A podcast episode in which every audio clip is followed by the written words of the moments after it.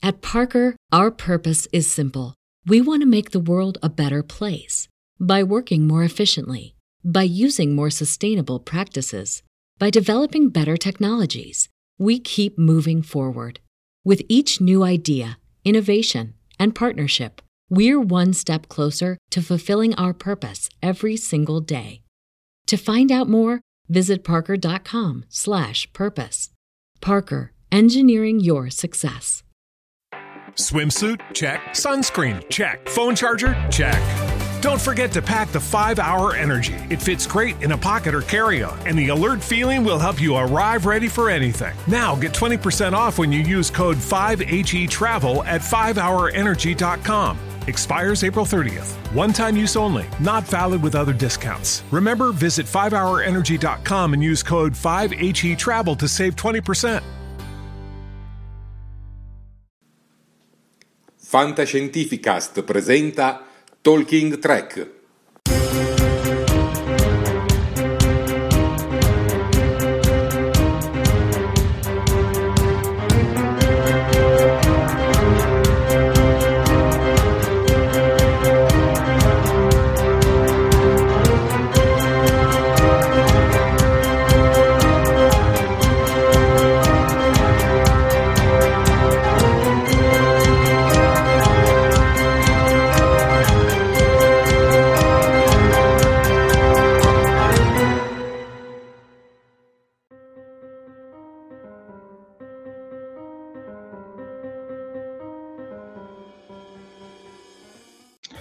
Buonasera a tutti, popolo di Star Trek, ben collegati in questa nuova diretta di Talking Trek.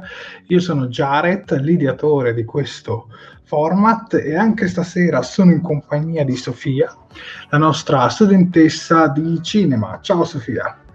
Ciao Jared, buonasera e buonasera anche a tutto il nostro pubblico. Purtroppo anche questa sera Max e Chiara non sono collegati con noi, avremo comunque più tardi un loro intervento, soprattutto sul, sul, momento delle pagelle, ma dalla prossima settimana comunque dovremmo riuscire a recuperare almeno Chiara. Mandiamo loro come sempre un nostro saluto e speriamo di vederli entrambi molto presto. Di cosa andremo a parlare oggi Sofia? Allora, questa sera recensiremo il sesto episodio della terza stagione di Discovery denominato Sfruttatori diretto da Douglas Arin, uh, scusate, Arino... Uh, è difficilissimo, diventa sempre più difficile. Uh, Arni, Arniokowski, ok, che praticamente è il regista di Netente di Star Trek Picard e, ro- e rombo di tuono di Discovery. È scritto da, anni, da Anne Confell Saunders. Ma prima di cominciare voglio ricordare un attimino i soliti appunti social dell'inizio. Come, vi, come sempre la, la, diretta va in live sia sul nostro canale di YouTube sia sulla nostra pagina Facebook. I ricordi sono i soliti e sono, sono, molto semplici. Per quanto riguarda Facebook, mi raccomando, mettete un bel mi piace alla pagina, mettete un bel mi piace alla diretta, commentate come se non ci fosse un domani e condividete perché più siamo e più ci divertiamo. Per quanto riguarda invece YouTube, anche lì, se non l'avete ancora fatto e sono manate, mi raccomando, iscrivetevi no. al canale. no, non sono manate, scherzavo. Comunque, in ogni caso, iscrivetevi al nostro canale di YouTube, cliccate la campanellina degli avvisi per essere sempre aggiornati ogni volta che andiamo in diretta diretta oppure che pubblichiamo un nuovo video e anche in quel caso mettete un bel mi piace al video in diretta e commentate come se non ci fosse un domani e soprattutto condividete perché esattamente come per Facebook come, eh, più siamo e più ci divertiamo. Mi sembra di aver detto tutto, la stanchezza sta già prendendo il sopravvento quindi Jared ti lascio la parola. Vabbè hai detto praticamente tutto quello che dovevi dire. A questo punto io direi di cominciare a salutare il nostro meraviglioso pubblico che ho, come ho nominato da qualche diretta, la sala macchine della nostra USS Talking Track. Bene. Vado subito dall'inizio e salutiamo la nostra carissima Assunta Viviani che ci dice tutte le frequenze, tutte le frequenze sono aperte per ascoltare Talking Track. Lunga vita oh. e prosperità. Grazie Assunta e ben collegata. Poi abbiamo un Romulano, Alessio Martin, che ci dice Giolantru, gente, Giolantru anche a te. Giolantru. Poi abbiamo Massimo Bianchetto, che adesso passiamo allo spagnolo, che ci fa Hola ragazzi. Ciao Massimo e ben collegato. Uh, poi abbiamo Stefano Ancis che dice buonasera a tutti, stavolta con un po' di anticipo. Ben collegato Stefano, come ha detto ai precedenti, dai, e spero che sarà una bella diretta. Poi abbiamo Vincenzo Lamia, buonasera, buonasera anche a te Vincenzo. E poi adesso arrivano già le rime di Mauro Ballanti alla Gatta oh. Ci leggiamo insieme, Talking Track, forte e luminoso come un angelo rosso, straordinario e bellissimo come un tramonto vulcaniano. Meritereste un film dedicato solo a voi. A questa volta non ho fatto la rima, ma ha anticipato cosa andremo poi a mostrare. Poi abbiamo Vincenzo Lamia che dice voglio un talking track sulla tosse in settimana. Eh, non sarebbe male, magari un Vero. giorno.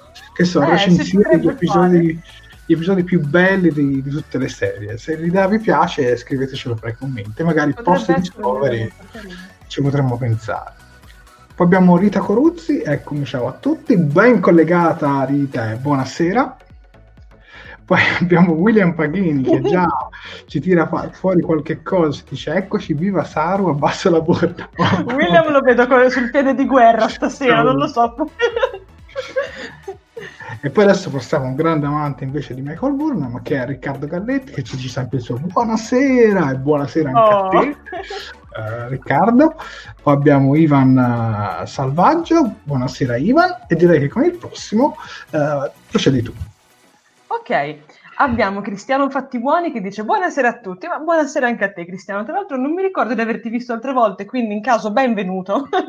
Poi abbiamo Flavio Galzignato che è di poche parole ma ci fa semplicemente un lunga vita e prosperità anche a te carissimo.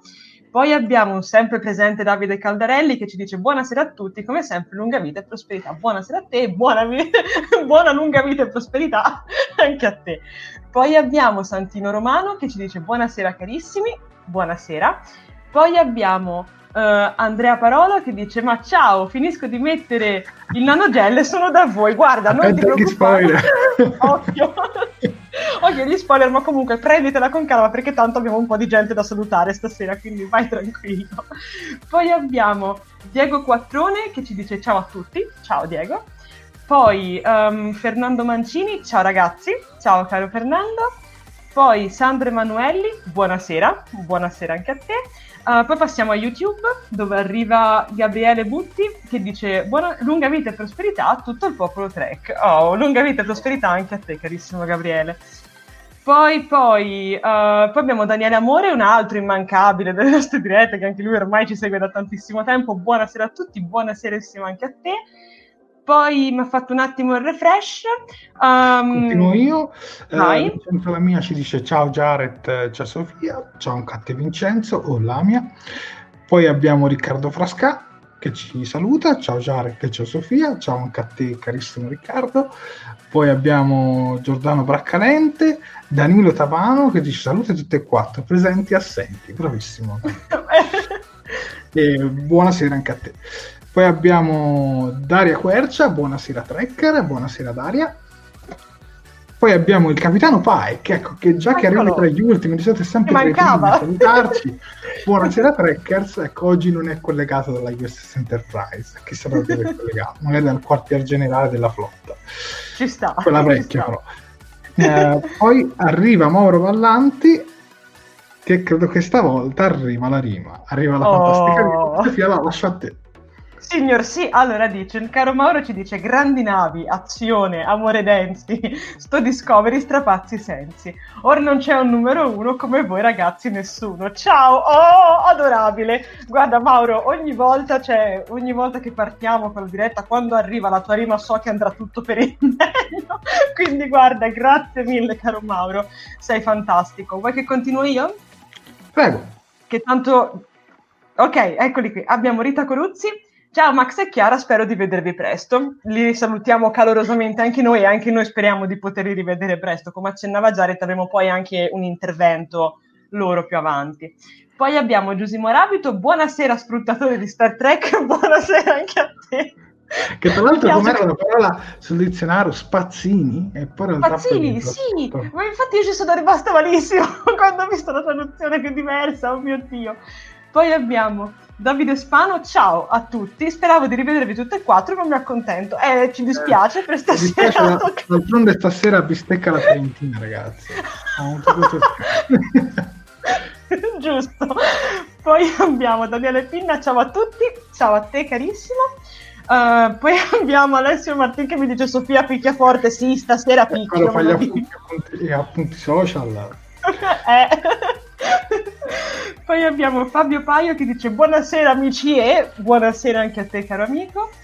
Poi, poi, poi, poi abbiamo Antonio Morano che ci dice 30 minuti di Talking Track nel giorno del mio compleanno fino a mezzanotte e come Natale anticipato. Oh. Uh, che bello, auguri! Gli facciamo gli auguri? Oh. Ti facciamo una diretta in esclusiva per te, Antonio. Senti, sì. Facciamo le dirette compleanno. Boh, dovremmo cominciare a farle. um, continuo io vuoi riprendere tu? Continui, vado io. Alessio okay. Fiori che ci manda due lunga vita e prosperità. Non lo so fare. Eh, poi c'è Mino Cigliola che ci dice ciao Sofia e Jared e buonasera a tutti i trekker e i trekkis collegati. E buonasera a te Mino a questo punto. Ben collegato. Poi eh, dovremmo essere quasi affini. Abbiamo Claudia Polloni che ci dice ciao, ciao anche a te Claudia che da un po' di tempo che ci sta seguendo la nostra Claudia. È vero. Poi abbiamo un ritorno di Dario Gerbino, Garbino, poi mi dovrai spiegare come si pronuncia il tuo cognome. Comunque ciao Dario, ben collegato. Perché io ho paura di averlo sbagliato tante volte. Poi oh, no. abbiamo sì, l'idea di recensire vecchi episodi, Rita Coruzzi ci dice eccellente idea, fatelo, magari post Discovery. No, eh, potrebbe essere carino. Vogliamo la visione condivisa con commenti live, ci dice Riccardo Poi abbiamo Egidio Tartistano, ciao Egidio, ben collegato.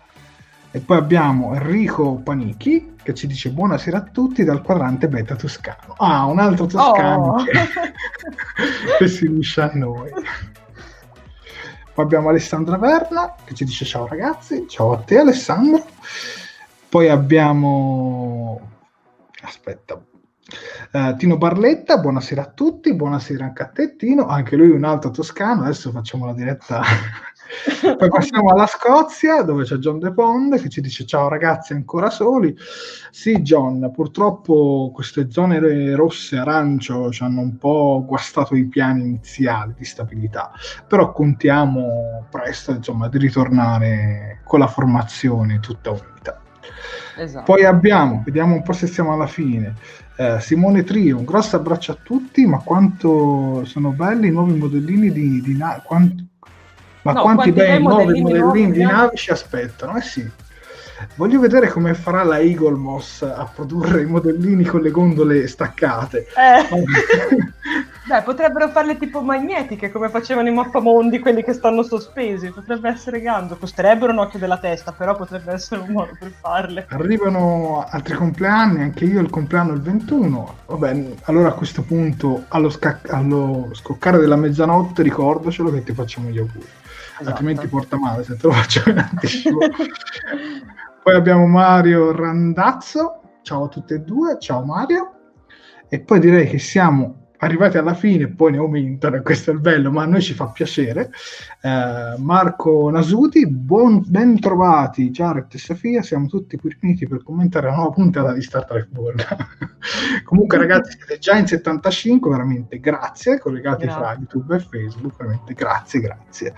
Eh, poi ehm, dovremmo aver finito, ecco, dovremmo aver finito. Mi sembra di sì.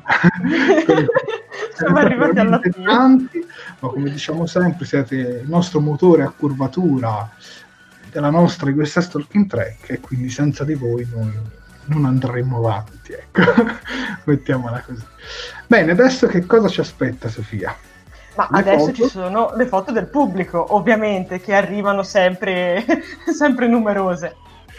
Allora adesso andiamo subito a vederle, eccole qua. E cominciamo proprio con la prima, che è di Assunta Viviani, che ci manda uno screenshot dalla nostra scorsa diretta, compreso le pagelle di Max e Chiara e il famoso fuori onda dove praticamente la nostra oscura errante si lascia un po' andare sulla questione Giotto, che lei essendo una storica non l'ha presa proprio benissimo, ecco, mettiamola così. Andiamo avanti con la prossima, che commenti tu? Eccola qui, qui vediamo una bellissima Oh. Giusimo Rabito che ha fatto sempre immancabile, lei ci manda sempre, è, è solita mandarci sempre, sempre gli screenshot infatti qui vediamo da una parte diciamo in, in sfondo noi insieme a, diciamo accanto a Stamet che ammira la USS Voyager e, e accanto Pardon. e accanto abbiamo Giusimo Rabito che ci fa un bellissimo lunga vita e prosperità. Io la voglio ringraziare tantissimo per questi screen perché sono sempre super ben accetti e non lo so, mi piace sempre guardarli quando... e commentarli tutti insieme. Soprattutto i Vado avanti. vostri selfie sono la parte più bella da... Esatto, esatto, siete bellissimi ragazzi, c'è poco da fare. Andiamo avanti. Eccolo qui. Eh, prego Sofia. Beh, qui abbiamo... Allora, questo è da parte di Mauro Vallanti che anche lui ci, ci È la prima parte di una seconda Esatto, esatto, ne avremo due da, da parte di Mauro, ma non vi spoileriamo, quindi qui abbiamo due screenshot ehm, e una fotografia. Dunque, allora, il primo screenshot ci vede me e Jared belli, sorridenti, con i nostri soliti sorrisi a 32 denti, con tanto di Mauro Vallanti che ha fatto praticamente l'inception da solo perché si è fatto lo screenshot mentre mostravamo il commento e tale commento era praticamente un'altra delle sue fantastiche rime che ci manda a inizio di ogni episodio.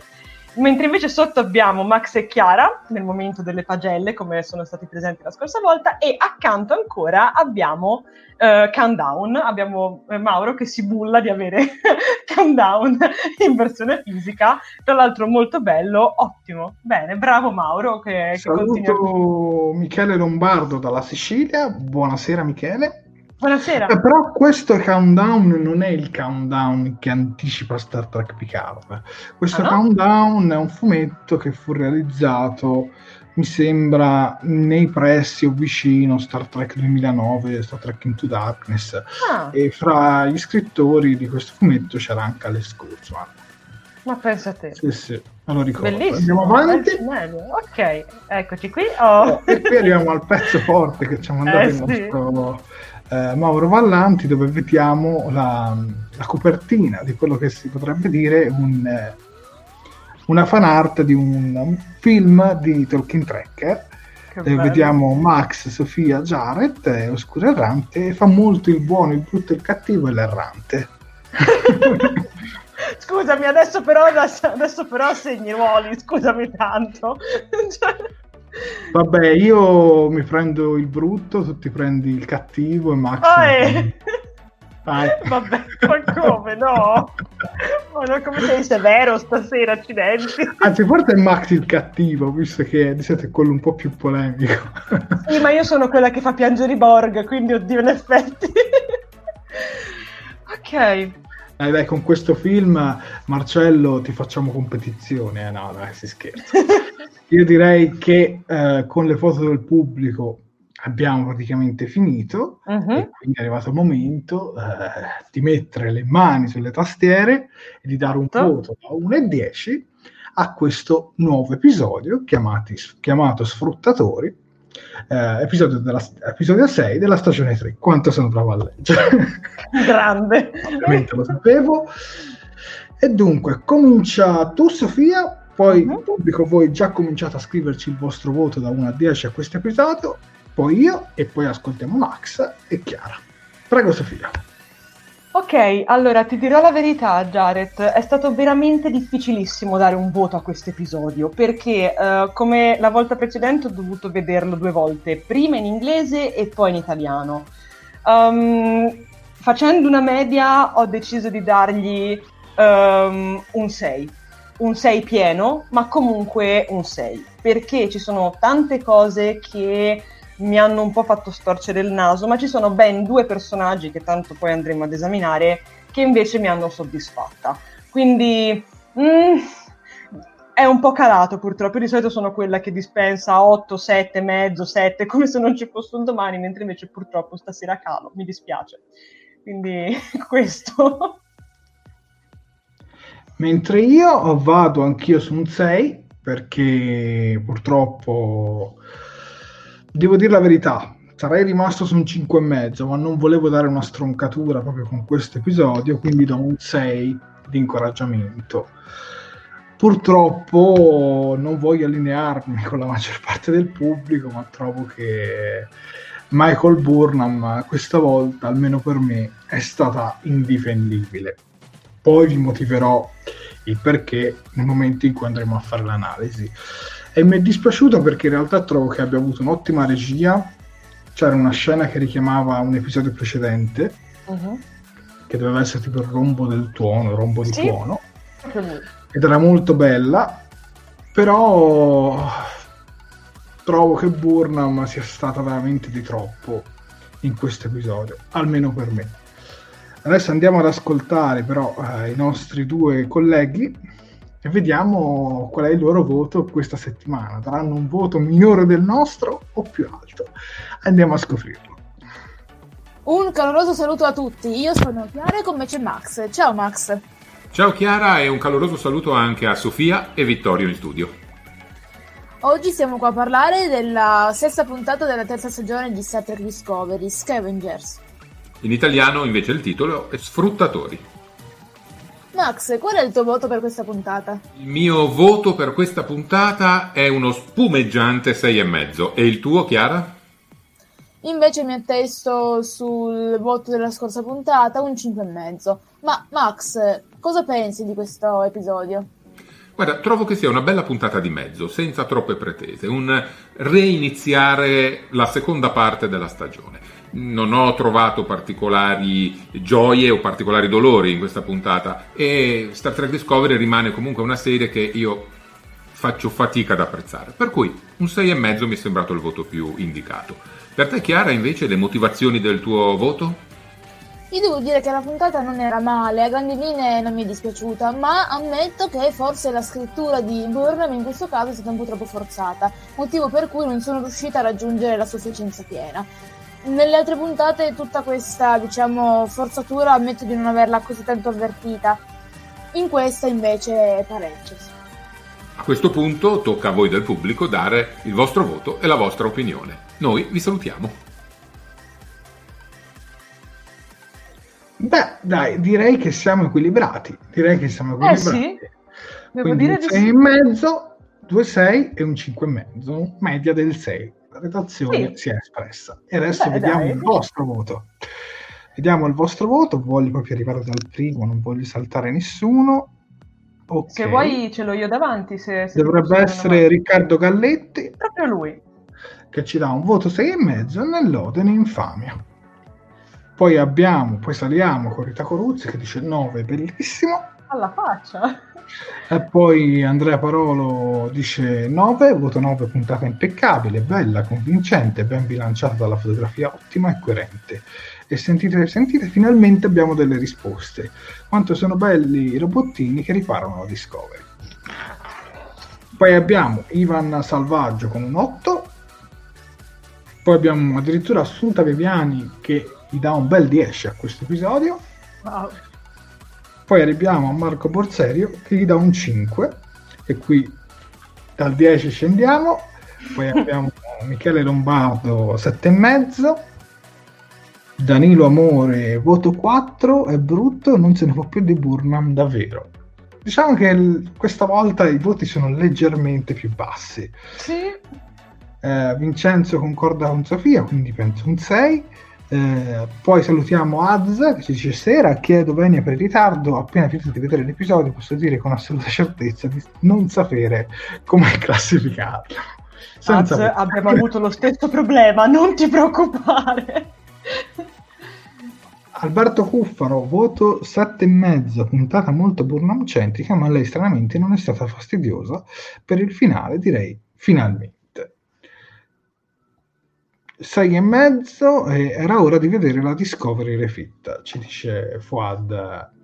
Fuad, non mi attento sul cognome che rimane sempre uno scoglio. Poi abbiamo Alessandra Verna, voto 10 solo per tecnologie migliorative per Discovery e avrei dedicato tutta la puntata.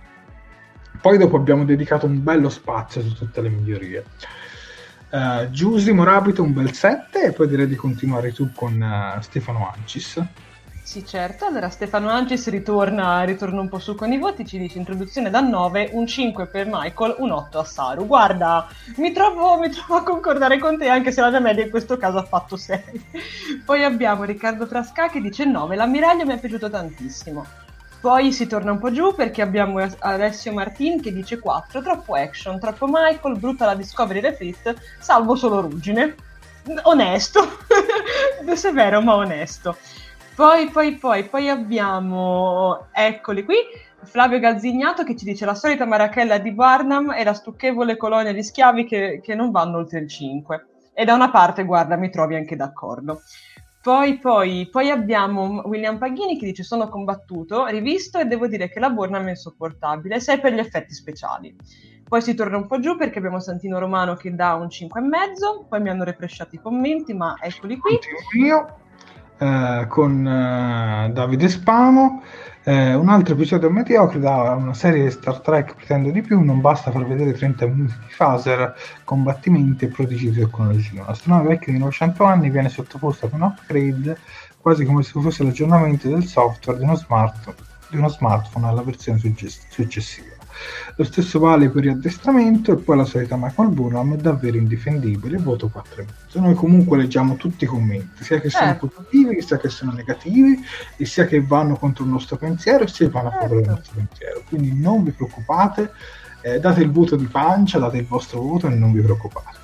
Anche perché comunque la vostra, impre- la vostra opinione è importantissima per noi, se no non saremmo certo qui, non sei d'accordo Jared? Assolutamente come faceva l'ammiraglio, che praticamente diceva a Burnham, sì, è così, è così. Sì.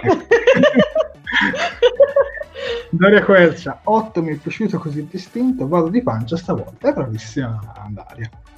Poi abbiamo Valerio Vozza, voto 10 per Ruggine ma 6 alla puntata.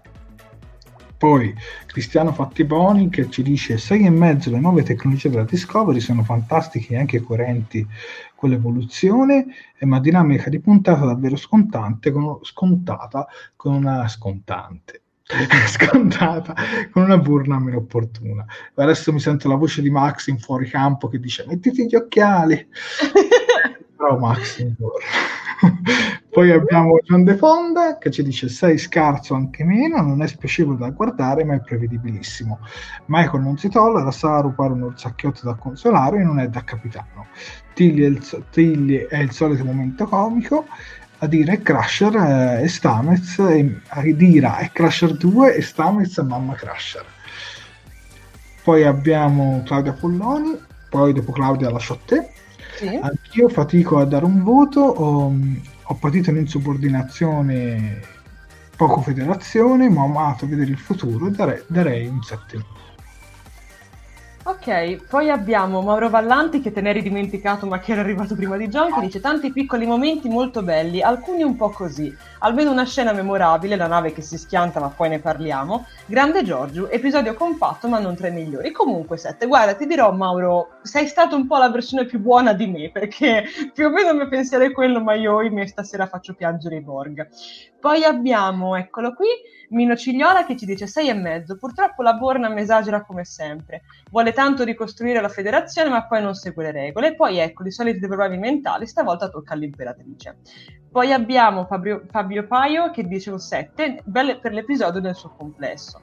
Abbiamo Daniele Pinna che poi dice il mio voto è 7. Poi abbiamo uh, Vincenzo Lamia che ci dice particolari da 8, ma complessivamente 6. Tutta la puntata solo per le scene di Stamets con Adiria e Barnum con Book potevano fare una puntata da 10 minuti. Poi abbiamo di seguito Antonio Morano che dice puntata un po' pallida, anche con qualche spunto comico di troppo. Non è, appar- non è apparso Linus dietro di voi? Voto 6. Dopo la torta e il prosecco è salito a 7. Perfetto. Eh, Poi abbiamo... la macchina Linus, devi andare di là. no, la mensa stava cercando la prima volta, io l'ho visto che mi Eh, ma adesso c'è un'altra. Poi abbiamo Diego Quattrone che dice 6 per la storia, 7 per gli effetti speciali. Poi continuiamo con Massimo Bianchetto che dice mi aspettavo qualcosa di più, 6. E poi, e poi, e poi abbiamo, eccolo qui, Daniele, Davide Caldarelli che dice dopo la bocciatura di settimana scorsa, questo episodio 7. Finalmente si va avanti, finalmente si evolve la situazione Bornham e, e Saru. Condivido le critiche su Barnum, ma secondo me grossa colpa le ha anche Saru. E poi ne parleremo perché effettivamente hai offerto uno spunto interessante, ma poi ne parleremo. Um, continua, vuoi riprendere la parola Jared? Ok, riprendo la parola. Simone Trio, voto 7 e ti saluto, non ricordo di averti salutato prima, comunque buonasera. Eh, voto 7, non mi piacciono le morti splatter in Star Trek, ma le navi e le migliorie sono pazzesche, condivido il pensiero di Max, buona puntata di metà stagione. Poi abbiamo eh, Sandro Emanueli, darei un 8, ma la Burnham fa calare il voto a 7. Poi abbiamo Alessandro Alessandro Fiori, stavo per dire Alessio, scusami Alessandro, 5 d'accordo con Max, questa serie non la digerisco proprio, comunque Max sembra un 6 e mezzo. Poi sì, esatto. Giovanni, forse con oscuro, Giovanni Gelli 6 e Fuad ci dice Linus oramai è il mio personaggio preferito. Vabbè, io direi di aver letto tutti i commenti relativi alle facelle e direi uh-huh. che la media è molto strana perché questo è un episodio sì. veramente molto combattuto. Eh, si sì. passa dai 10 ai 7, ai 4, ai 5. Davvero? Non c'è diciamo un voto predominante. Mm, non c'è neanche una via di mezzo se ci pensi, perché appunto si passa dal 10 al 4,5 così in uno schiocco di dita, anzi in un, tocco di te- in un tocco di teletrasporto. Quindi sì, devo dire che ha lasciato tutti molto, molto nel limbo. Vabbè, è arrivato il momento di tapparsi le orecchie perché arriva lo spoiler alert.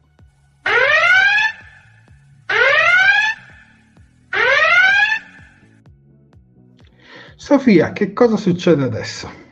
Adesso partono gli spoiler come se non ci fosse un domani e come se piovessero, quindi i consigli sono pochi e semplici. Se non avete ancora visto l'episodio, fuggite sciocchi finché potete, recuperatevelo e poi succe- recuperatevi successivamente la diretta che tanto la trovate sempre in differita.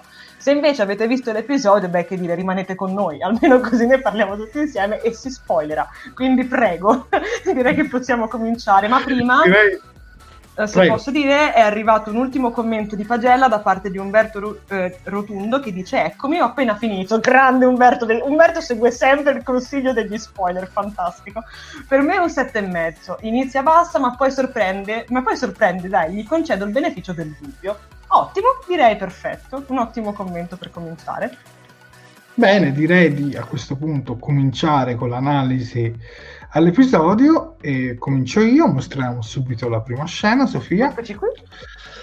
Praticamente l'episodio si apre con la Discovery che viene aggiornata con dei sistemi moderni integrando la tecnologia programmabile del, eh, del pre-grande fuoco, dicono così, che sostanzialmente sono quella scena in cui si trova Wassecon che tira fuori quella roba esatto. che esce che avevamo visto tra l'altro utilizzare anche nella nave di, di Book qualche episodio prima, che è praticamente... Esatto, sì, sì. Che, è, che, è, praticamente loro la chiamano la materia plasmabile, se non mi sbaglio, almeno in italiano mi sembra che sia chiamato così. Sì, viene anche definita la tecnologia programmabile, qualcosa sì, del genere. Anche. Comunque vengono introdotti nuovi badge uh-huh. ai membri dell'equipaggio della Discovery insieme a degli Olo, Olo, Olo di Padda, ecco come si chiamano, che sono quelli che vediamo anche in foto. Questi nuovi distintivi fungono anche da tricorder, comunicatore e trasporto personale. Insomma, sono essenziali, cioè come uscire fuori senza il cellulare. Praticamente sì. Con una nel futuro. Eh, poi più avanti vediamo che Vance per il momento non vuole che la tecnologia del motore a spore venga divulgata, ma secondo me è questione di qualche episodio e qualcuno lo dovrà sapere. Certo. Poi su Arget sono in allarme giallo, la catena Smeraldo potrebbe fare una mossa nelle prossime 12 ore con il consorzio andoriano-oroniano, quindi se la situazione si scalda la Discovery dovrà intervenire, quindi diciamo sono lì lì per aspettare questa chiamata. Allora, io direi di mostrare un po' tutte le slide, ma prima di tutto volevo mostrarvi il mio badge che è andato in dismissione, perché questo badge eh, non serve più a niente, si può buttare praticamente, perché adesso c'è questo badge che praticamente fa di tutto. Io mi eh, ricordo sì. che nelle vecchie serie si diceva che non ci si poteva teletrasportare da, da un ponte all'altro, all'interno dell'astronave perché si rischiava di essere incastrati in qualche parte. Esatto. Con il trasporto mobile evidentemente no. Evidentemente non serve neanche più il turboascensore a questo punto. Faccio così e me ne vado dove vado. Certo, poi lo devono imparare ad usare perché Linus in questo episodio ha avuto molte difficoltà. Povero. Però sicuramente mi intriga questa roba dei, dei badge e quindi per me, almeno per me, sono approvati. Certo, fa un po' Iron Man questa cosa che appare lì davanti e scelgano tutte le funzioni. Un po' mi dispiace per il tricorder perché secondo me era sempre un oggetto molto bello da vedere. Mm. Però abbracciamo queste nuove tecnologie perché era quello che speravo di vedere in una serie ambientata a 930 anni di futuro. E quindi diciamo fin qui ci possiamo ritenere soddisfatti. Sì, diciamo di sì. Ora ti dico, mh, mm, allora guarda, a me ha fatto piacere vedere... Que- si fa anche il caffè, esatto, nuova funzione. Ti dirò la verità, guarda, a me ha fatto molto piacere vedere questo avanzamento, questo avanzamento di tecnologia, questa evoluzione, perché effettivamente era anche un pochino l'ora, cioè nel senso ormai erano cinque, erano cinque effettivamente episodi che si stava parlando di una nuova tecnologia, di un nuovo mondo, così cos'ha, la Discovery antiquata, eccetera, eccetera, era l'ora che venisse fuori qualcosa. L'unica cosa che oimè non mi ha convinto appunto è questa cosa qua del uh, badge che fa anche da, da teletrasporto. Perché come poi vedremo anche nel corso della, dell'episodio viene utilizzato e f- poi alla fine per una cosa. Ma ne parliamo più avanti perché c'è proprio una scena in cui, in cui accade, però ti dico comunque nel complesso qui non, non stavo storcendo il naso. Riccardo Galletti ci dice Sofia, materia oscura programmabile. Grazie, bravo, bravo. Riccardo, Gra- grazie mille. Io direi di mostrare anche l'altra slide, quella più avanti. Certo, eccola qui. Eh, dove vediamo, come ci fa notare anche il nostro Davide Caldarelli, uh-huh. inizialmente non ho apprezzato la rinomina in Discovery A, ma ripensandoci questa decisione potrebbe servire a continuare a coprire i segreti del, della Discovery, come il viaggio nel tempo esatto. nella seconda stagione. Infatti è stata bannata dal tempo, come si può definire. Adesso esatto. anche l'immagine, così magari riusciamo a vederla anche meglio aspetta che tolgo la tolgo il bannerino davanti così magari si vede meglio comunque l'hanno rinominata e questa esatto. praticamente è la Discovery A in tutti esatto. gli effetti quella sotto esatto. è la Discovery originale come la definire diciamo quella Ma... classica che tra l'altro hanno fatto anche poi, che come poi ci fanno notare, c'è stato anche proprio un cambiamento effettivo, diciamo anche esterno. Esatto sì. Esatto, del design e infatti ci dicono che le gondole praticamente sono state diciamo distaccate dal, dall'impianto principale in modo da rendere più agevole il volo e appunto le, le manovre. E ti dirò la verità Jared, io questa cosa l'ho apprezzata, cioè mi, è, mi piace, mi è, gli dà un'area un po' più eterea, non lo so, mi, mi è piaciuto, mm. mi è piaciuto molto, ti dirò. Beh, c'è da dire che qui c'erano i robottini che praticamente stavano apportando le modifiche. Infatti esatto. le gondole non sono ancora distaccate. Ma andiamo esatto. avanti con la seconda slide. Uh-huh. Eccole qui. E qui vediamo un po', vediamo un po più di cose, ecco. Certo. Vediamo anche come il restyling da sotto. E sarò sincero, forse a livello estetico preferivo la Discovery originale. Ah sì? Sarò onesto. Però è questione di farci l'occhio.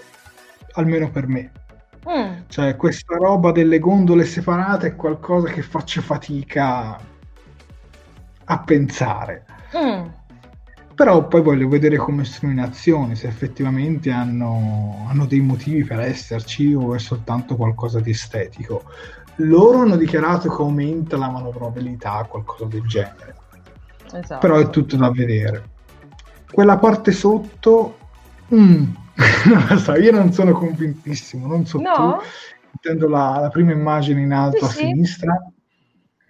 Ma, guarda, ma invece non lo so, io ti dirò, io sinceramente apprezzo questo diciamo assottigliamento, chiamiamola così, perché effettivamente questo è, cioè se ci si fa vedere sembra che abbiano diciamo diminuito drasticamente la materia presente sotto per, in favore appunto del cambiamento. E ti dirò comunque a me questo restyle non mi dispiace, certo è molto bella e comunque mi ero tanto affezionata anche alla Discovery precedente perché chiaro siamo partiti con quella quindi è ovvio, cioè si parte comunque comunque da un'ottima base con un design molto interessante, però questo restyle non mi ha affatto dispiaciuto e ripeto, le gondole diciamo distaccate mi piacciono un sacco.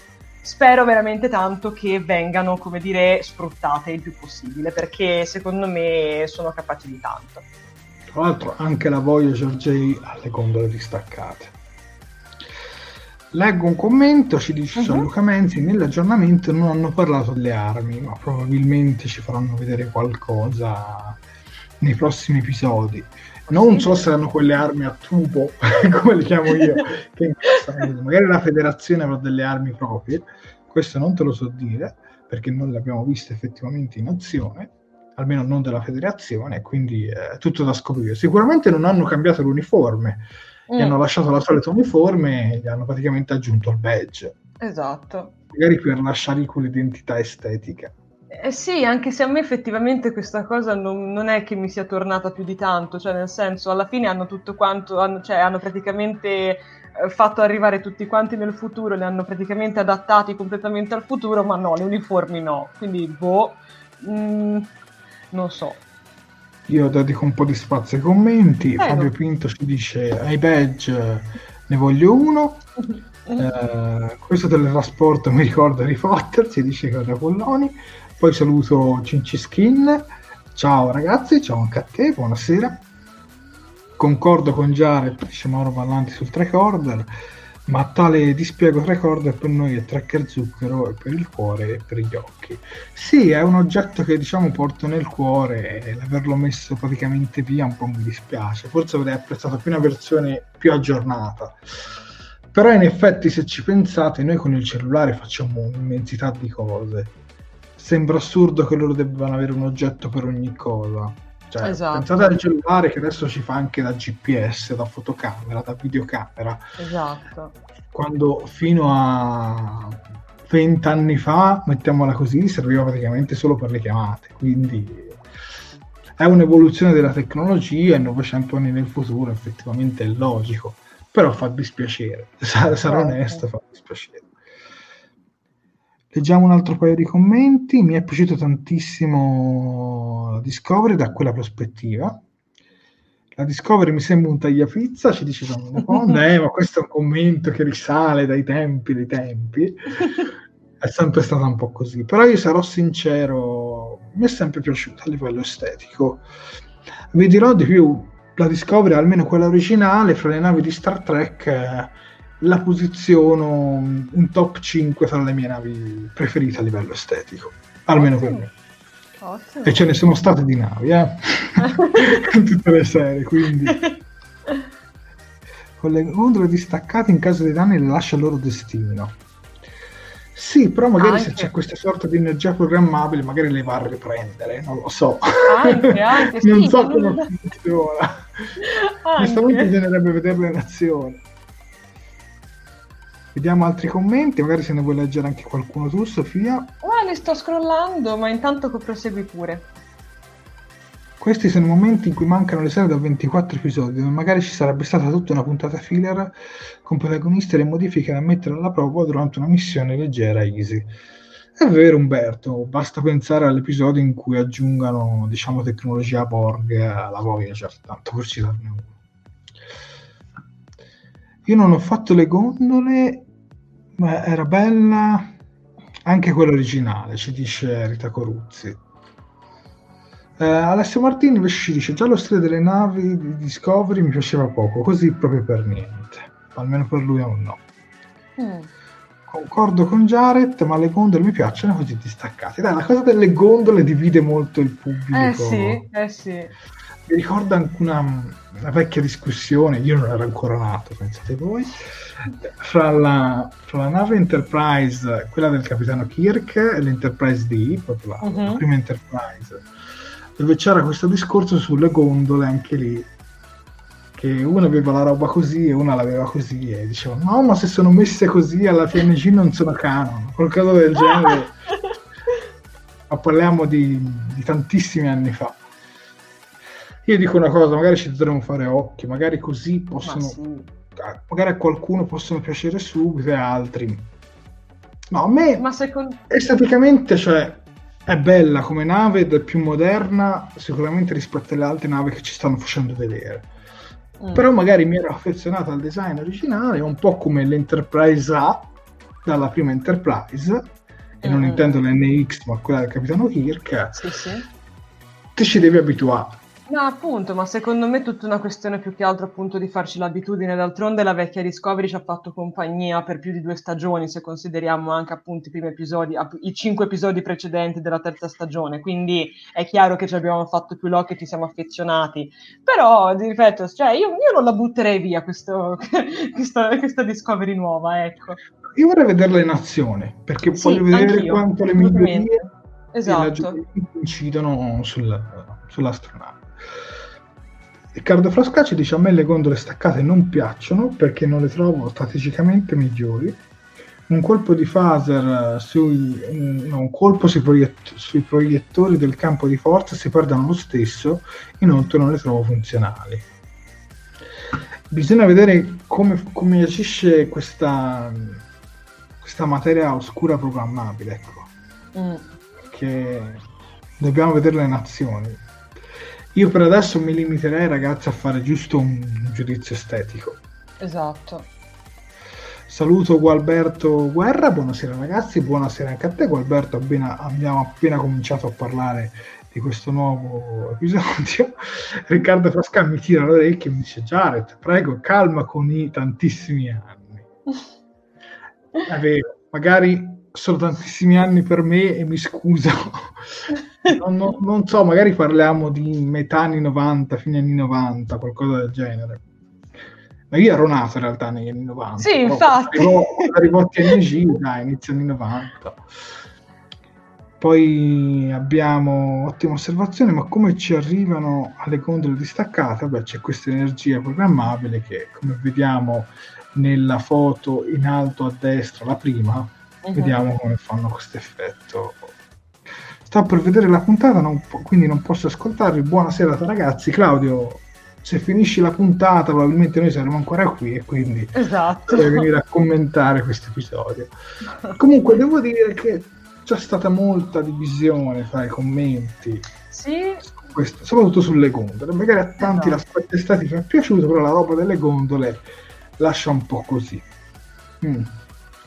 Ed effettivamente anche a me il lato che, mm, che non convince.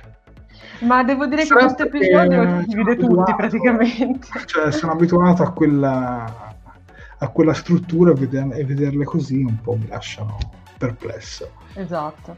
Tra l'altro abbiamo un ultimo commento, scusa, lo acchiappo al volo di, Ma- di Manuel Minzuno che arriva adesso e dice buonasera, voto 6. Bisogna farci l'occhio anche se mi manca il blu. Eh, quello manca a tutti, ma non ti preoccupare perché tanto con Discovery il blu è una garanzia, cioè ce l'avremo praticamente sempre. è la mia sicurezza. Ops, scusate. Ma Ok. leggi, leggi, io No, gondole sì. le avrei, ma... O- Eccomi qua, scusate. Io le gondole le avrei accettate solo se ci avessero messo dentro anche il reattore di materia antimateria, uno per gondola. Eh, se i reattori si rompono, spegni il cambio di forza e via. Beh, giusto, giusto. Ma Non noi non hai- sappiamo cosa ci hanno Non messo dentro. torti, però ho capito, appunto, lasciamogli il beneficio del dubbio, santo cielo, vediamo un attimino cosa succede nei prossimi episodi quando avremo effettivamente la Discovery in funzione. Eh, Cristiano fatti buoni. Comunque il dubbio viene, non facevano prima ricostruire la Discovery per i cambiamenti. Dopo mille anni è come trasformare una Vespa in una Ducati Monster. È vero, però magari poi dovevano riprocettarla da capo, c'era il Eh. problema del motore a spore, quindi secondo me poi è una nave che comunque lì serve nell'immediato, perché con la cosa del salto, no? Eh È sì, una cosa che eh, non possono perdere tempo. Ecco. esatto, esattamente. Quando- Quando l'olografica usa e getta, ci dice Gianluca Comodo. Oddio, però se si dovessero rovinare e rifare l'olografiche sarebbe qualcosa di, di interessante. Beh sì, potrebbe servire appunto per, per una fuga, cioè appunto magari messi alle strette appunto si rompono tutte e due le vongole, eh, sì le, le vongole, buone, le, le gondole, Dio non voglia, effettivamente sì, potrebbe essere un buon modo. Vabbè, io direi che possiamo andare avanti con la prossima Mhm. scena che introduci tu, Sofia. Eccoci qui. Allora, mm. dunque, qui, eh, qui, si comincia un po' ad entrare nel vivo della vicenda. Infatti abbiamo la, la, la Discovery che riceve una chiamata da parte di Grudge, la gattona di, di, Book. Subito dopo vediamo una registrazione di Book in versione olografica che spiega di aver trovato informazioni su una scatola nera che potrebbe rivelare informazioni fondamentali sul grande fuoco e che, um, e che si trova su Anau. Uh, nella, ne, nella catena Smeraldo, appunto, già citata nella scena precedente. Uh, praticamente Book ha impostato la nave per mandare Grudge alla Discovery mentre lui sta facendo qualche ricerca a riguardo. Uh, in questo caso arriva Michael che suggerisce di andare su Anau. Il grande fuoco però uh, salta fuori o comunque si scopre che non è stato simultaneo, ma aveva un punto di origine e eh, praticamente triangolando i vari dati contene- contenuti in, queste, in, questa scatola nera che adesso è in possesso Book potrebbero trovarla. Um, Saru però diciamo che riflette un attimo sulla, anzi rigetta proprio la, rispo- la, la proposta di Michael perché la Discovery uh, su ordine della flotta deve essere pronta a saltare nelle prossime 12 ore, appunto, per prestare soccorso, appunto, come si era detto nel, nel, nel pianeta Arget, sì, scusate, um, entro le prossime 12 ore. Michael però non accetta assolutamente il rifiuto e va a chiedere alla Giorgio il permesso di fare una missione insieme non autorizzata. Chiaramente cosa fa la nostra Giorgiona nazionale? approva. E quindi diciamo che le nostre due eroine partono alla, alla volta di questa missione. E beh, che dire, qui si comincia un po' a capire in che direzione vogliamo andare, perché diciamo che eh, in questo, in questo caso ci viene introdotto appunto il secondo punto cardine di tutto l'episodio. Se il primo appunto è questo grosso timer che aleggia, o comunque questo, questa grossa attesa che aleggia sulla Discovery per partire poi appunto nella missione di soccorso, dall'altra parte abbiamo Michael e Giorgio che decidono per gli affari loro di partire in questa missione non autorizzata. Che dire? Chi vuole cominciare? Vabbè, ci sono soltanto io. Max, vuoi dire qualcosa tu? No. Io interpellerei Chiara, dov'è? non ci sono, purtroppo. Eh, beh, ve lo confesso, questa scena l'ho odiata malissimo, ragazzi. Ah, l'ho sì, odiata eh? malissimo perché avete presente quando siete dei bambini e chiedete il permesso di fare qualcosa a papà? Papà ve lo rigetta, allora andate dalla mamma la stessa cosa, cavolo, cioè, la stessa cosa, mi ha dato un fastidio perché non parliamo di un bambino, di un ragazzino, ma parliamo di una donna, cioè, e quando dici, ah, va bene, accetto eh, il tuo rigetto e poi neanche un minuto dopo sei già lì da, dalla Giorgio che sai che non ti può dire di no, perché quando esatto. hai detto non esatto. autorizzata, lei era già convinta. Ma poi più che altro secondo me questa mm. scena fa partire proprio quello che è effettivamente il problema di base di questa stagione che già abbiamo visto negli episodi precedenti e che poi verrà effettivamente accentuato da Saru sul finale, ma non voglio aggiungere niente di troppo spoileroso.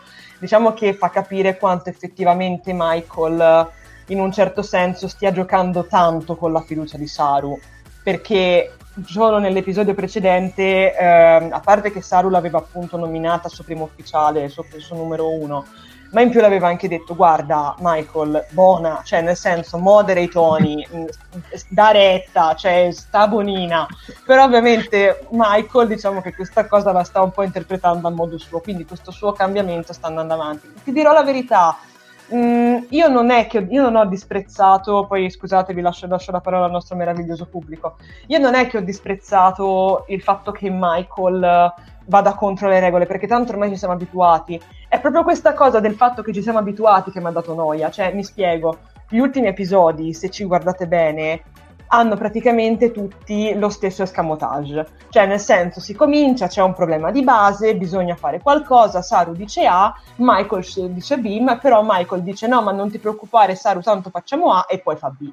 E questo meccanismo sinceramente mi ha dato un po' noia, perché nel senso, cioè ragazzi, c'erano altri modi secondo me di portare avanti tutto quanto. La cosa che ho apprezzato, come già qualcuno ha fatto notare nei commenti, è la presenza di Giorgio, che qui l'ho trovata meravigliosa, grazie, cioè meno male. Perché però ti dico una cosa, la cosa fa è B era presentissima in Star Trek Enterprise dove c'era Archer che chiedeva consigli a Tepol e diceva no ma che non siete pronti? Facciamolo. Era sempre ma... per due stagioni Star Trek Enterprise è andata avanti così praticamente. No, ma, cosa dire, ma...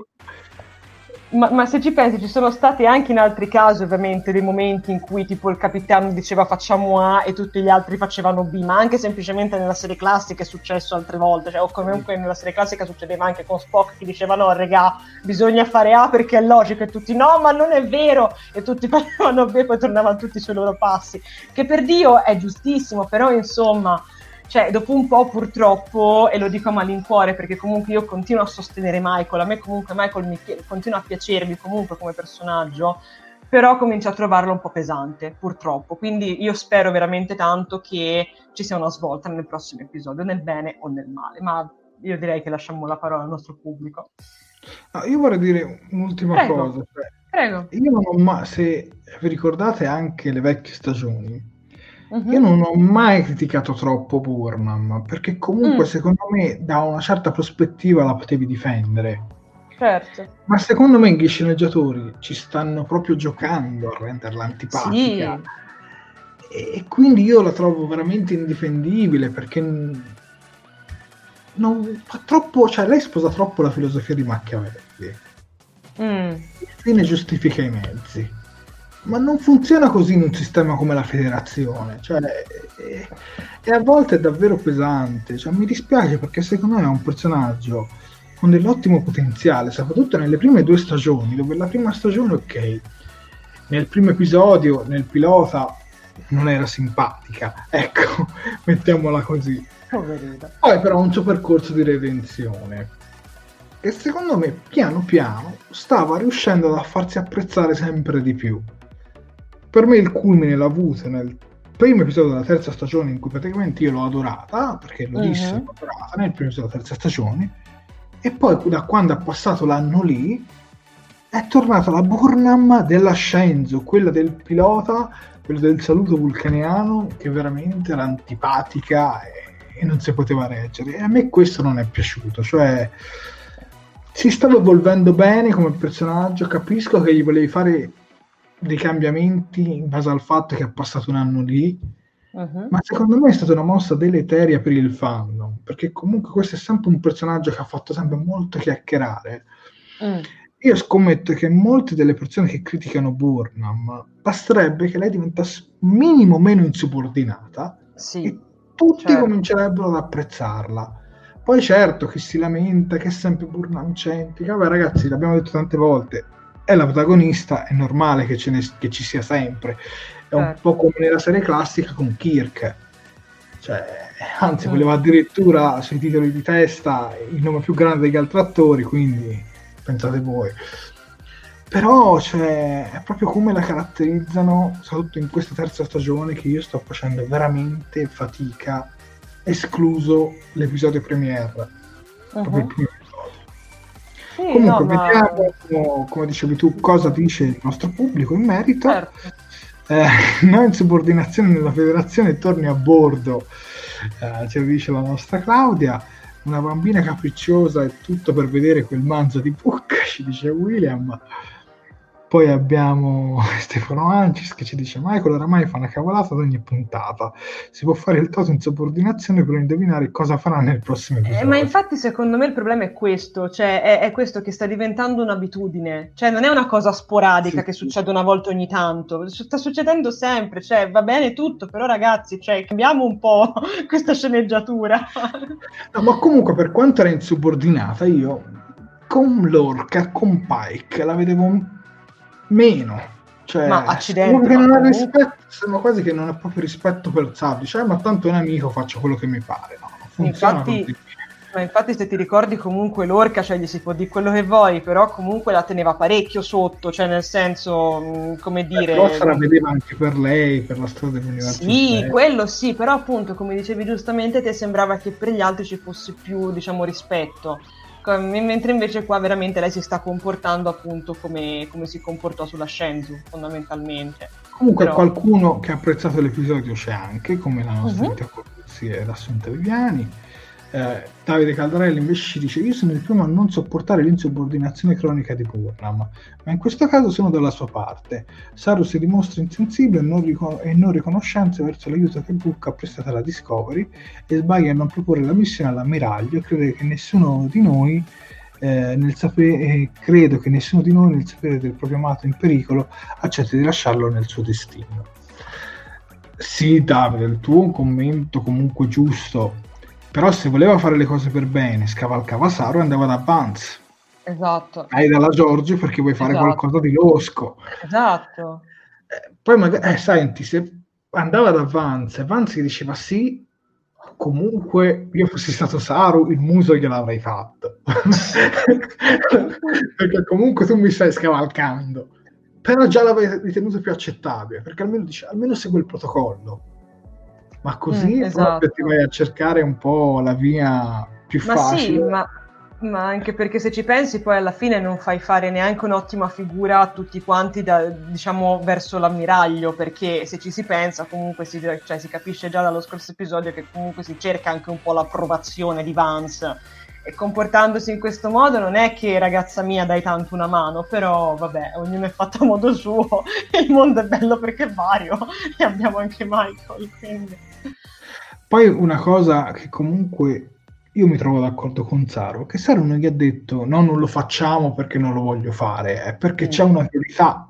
In questo Esatto. momento c'è una priorità, noi dobbiamo rispettare gli ordini dateci dalla federazione. Mm. Poi so che lì non potevano perdere tempo lì e là, che poi tra l'altro anche cosa, Book eh, aveva detto che sarebbe tornato poi da solo. Tra l'altro poi in una scena successiva glielo fa anche presente, dice no ma quel tono passivo-aggressivo.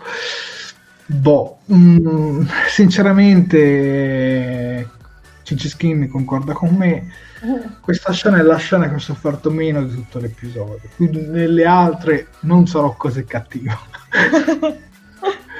Dai, andiamo avanti con eh, la prossima scena. Eccoci qui. Andiamo avanti con la prossima scena e siamo in partenza per Anua, Mhm. questo pianeta di classe M scarsamente popolato dove recuperano navi. Esatto. Eh, Burnham e Giorgio partono con la nave di Book e Mhm. lasciano la gatta, ovvero Ruggine, nella stanza di Tilly. No, Tra l'altro Tilly quando la prende in mano, no non è questa, ah sì sì è questa la scena, sì bravo. Eh, quando Tilly prende in mano la gatta, secondo me si vede che l'attrice aveva paura, perché come ci raccontò Max in qualche precedente diretto di Talking Track, quella gatta graffia. Oh E no! Si vedeva proprio che l'attrice la vede proprio in difficoltà, cioè non Povera. stava recitando, era naturale quasi da, da quanto era terrorizzato da quella gatta. Secondo me è anche il bello eh, di quella scena. Comunque nel frattempo, mentre sono in viaggio, Giorgio ha una sorta di visione, trauma, flashback, come la vogliamo definire. Io la chiamerei flashback più che altro piuttosto che visione, forse. Però. E mentre sono lì ricevono anche una trasmissione da un uroniano che praticamente gli vieta loro di atterrare. La nostra Giorgio con molta persuasione e prepotenza riesce a convincerlo a farlo proponendo loro del dilitio una volta atterrato in cambio di, di alcuni ricambi pre-24 secolo, qualcosa del genere che dicono Sì, esatto. Ad ogni modo, Burnham aveva a bordo di questa nave di Book un modulatore rintracciagatto, mettiamola così, un GPS rintracciagatto, che Mhm. l'ha riallineato come rintraccia Book, cioè sostanzialmente così che trovano eh, la zona. Vabbè, qui, poi qui c'è questa bellissima scena durante la scena flashback, che ovviamente adesso ne andremo a parlare, dove c'è questa scena con quest'occhio Mhm. che è ripresa anche da un altro episodio. Manda avanti un Esatto. attimo la slide. Eccoci qui. che è l'episodio, come si chiama questo episodio, Sofia? Rombo Oh, di tuono. Rombo del tuono. Rombo del tuono, che se non ricordo male è l'episodio quello dove Ariam era finalmente protagonista e ci Esatto. lascia poi le penne. Esattamente. Beh, il regista comunque è lo stesso, quindi Mm. comunque questa scena io almeno l'ho apprezzata tantissimo. Tu come l'hai trovata dal punto di vista registico, visto che tu di cinema? Ma allora, senti, ti dirò la verità, ho trovato interessante, anzi ho trovato simpatico poter rivedere questo, questo rimando all'episodio appunto di- dedicato ad Iriam E a me piacciono questi, diciamo, questi tentativi di uscire un pochino dalla regia scolarizzata e dalla fotografia scolarizzata. Certo, anche in questo caso comunque abbiamo semplicemente una profondità di campo dove in questo caso a stare in primo piano non è una scena come succede solitamente, diciamo dal punto di vista scolastico, ma abbiamo appunto un dettaglio che in questo caso è l'occhio di, di Giorgio e, e, dietro appunto vediamo Michael che continua a fare le sue azioni e si prende il suo bel espresso di cui avrei tanto bisogno anch'io stasera. Quindi ti dirò la verità io l'ho, l'ho apprezzata. Ma guardate ora faccio una piccola confessione piccola parentesi. Um, come vedrete, anzi come spero che succeda, il mio, il mio voto agli episodi di Discovery non scenderà mai sotto la sufficienza, a meno che veramente anche registicamente non mi facciano un butta su infernale, quindi nel senso in questo caso mi è, mi è piaciuta e la provo molto, ecco. E in più, sinceramente, ho tanta curiosità nei confronti di, di Giorgio. Ti dirò la verità, Jared, a me in questo episodio lei è piaciuta tantissimo, è uno dei due punti che, che salva l'episodio, almeno secondo me. Saluto FB che ci dice ciao a tutti, è arrivato ora, ben trovato, puntata da voto 6,5 è diventata 8 con gli ultimi 5 minuti. Era ora, ci dice. Oh. Sì, concordo grosso modo con te. Quella cosa del flashback mi ha un po', vabbè, spasmo, come le vogliamo definire, mi ha un po' lasciato un po' incuriosito. Mm. Sicuramente nello scorso episodio, quando lei era bloccata, stava vivendo uno di questi flashback. Esatto. Io nel flashback ci ho visto sicuramente l'universo specchio, perché sì. ci ho visto il, eh, sì. Il badge dell'universo specchio, ho visto anche una parte di uniformi dell'universo specchio, parliamo eh, dell'universo sì. specchio, quello di Discovery della prima stagione. Esatto. Almeno se ci basiamo su quello che abbiamo visto un po' così tra le immagini. Esatto. Eh, sarei curioso di sapere che cosa effettivamente sia. E già cominciano con le teorie e le leggiamo subito. Ragazzi, se volete uh-huh. Sparare le vostre teorie, adesso è il momento, quindi mani sulle tastiere, infiammate la tastiera con le vostre teorie. E cominciamo da Manuel Mizuno, che ci dice, una mia teoria. La Giorgia ha un problema di disincronizzazione perché non solo è nel tempo sbagliato, ma anche nell'universo sbagliato, ma sicuramente c'è un'altra spiegazione. E ti direi, Manuel, che la tua teoria è validissima. Eh sì. Magari, eh, come mi ha definito Davide Caldarelli prima quando abbiamo parlato in privato, una sorta di paradosso temporale potrebbe mm. essere questa, anche, anche perché effettivamente se ci si pensa, ehm, il nostro caro, chiamiamolo Cronenberg, nell'episodio precedente comunque fa chiaro alla, appunto a Giorgio che, non, dire, che lei sembra essere l'unica mh, in quel momento lì uscita dall'universo specchio perché non ci sono stati altri contatti. Quindi effettivamente Manuel potresti aver ragione, potrebbe essere anche quello che, che le fa provare una cosa simile. Mm. In effetti è un'interessante teoria. Riccardo Galletti, se il viaggio nel tempo li avessi portati in, univer- in un universo specchio, beh, però non ci sarebbero state tracce della federazione, o almeno non l'avrebbero ritrovata. Certo, loro, almeno io la vedo così, Riccardo, però non escludiamo niente. Io per adesso mi allineo un po' al commento di prima di, di Manuel Migiano, come se fosse una sorta di, di, paradosso in cui secondo me lei a un certo punto è costretta a tornare nel passato. E mm, così poi sì. si farà la serie sulla sezione 31. Esatto. che effettivamente è in cantiere, quindi avrebbe esatto. senso. Avrebbe senso. La Giorgio mi sa che si rivelerà un Borga, ci dice Santino Romano. Andiamo avanti con le vostre teorie. A me ricorda i problemi, ci dice Marcello Russo, che incontrò nella stagione precedente a Steider. Eh, forse eh. In, eh, intendi dire che tipo eh, lei si trova in un altro corpo, qualcosa del genere?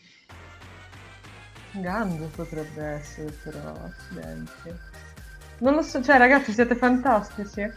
Comunque voi andate avanti pure con le teorie, intanto ne leggo un'altra. Stefano, eh, Stefano Gianluca Tozzi ci dice: Stavo pensando, caso strano dopo l'interrogatorio, come se avesse scatenato la cosa. Mm. In effetti potrebbe essere così. Più avanti lei dice che questa cosa ce l'ha da qualche settimana, ma noi effettivamente non sappiamo quante settimane sono passate dall'interrogatorio. quindi potrebbe essere anche così. Ma in realtà comunque, cioè, se eh, all'inizio, se non mi sbaglio, comunque Saru dice che per rimettere a posto la Discovery ci sono volute tre settimane, eh, quindi effettivamente potrebbe avere senso, perché cioè, se, si ric- cioè, se, si pensa, se si teorizza, ovviamente è tutta una teoria oh. ragazzi, però se si teorizza che effettivamente eh, i lavori siano cominciati subito dopo gli interrogatori, come sembrava aver promesso la, la Vance, potrebbe avere senso la risposta di, di, Giorgio, che effettivamente dice appunto che da un paio di settimane che ha questa, questa cosa. Quindi sì, potrebbe avere senso secondo me. Leggo le ultime due. Una mia teoria uh-huh. sarebbe che quando Filippo ha parlato con uh, praticamente l'inquisitore potrebbe, essere collega- potrebbe essersi collegato alla sezione 31 uh-huh. e Carlo Polloni dice gli hanno fatto qualcosa durante l'interrogatorio. Stefano Ancis, io ho detto la settimana scorsa Cronenberg gli ha fatto vedere il suo film vabbè. vabbè, oppure se uno vuole anche andare un po' sulla stagione dell'anno scorso controllo. È una cosa che abbiamo già detto con, con Detmer, però effettivamente lei poi è stata quella che ha ucciso controllo, mm. se ci pensiamo. Ah, tra l'altro, eh, sì. scusami. Vai, vai. No, no, scusa, tornando un attimino sul discorso Detmer, se ci fate caso, perché io questa cosa l'ho notata, che quando sono tutti entusiasti qualche scena prima delle nuove tecnologie che dicono oh, bello, ganzo, figo, Detmer invece è molto incerta perché effettivamente lei dice una cosa sola ma che secondo me tornerà più avanti perché lei dice effettivamente ma ci serve a noi tutto questo? E, e, cioè, io Deathman, scusate, ma la tengo d'occhio tantissimo perché mi, mi puzza. Cioè, secondo me Deathman arriverà a fare qualcosa di grosso prima o poi. Forse morirà, non lo so, spero di no, poverino. Comunque non voglio, non voglio tornare troppo indietro, quindi torniamo alla nostra, alla nostra scena.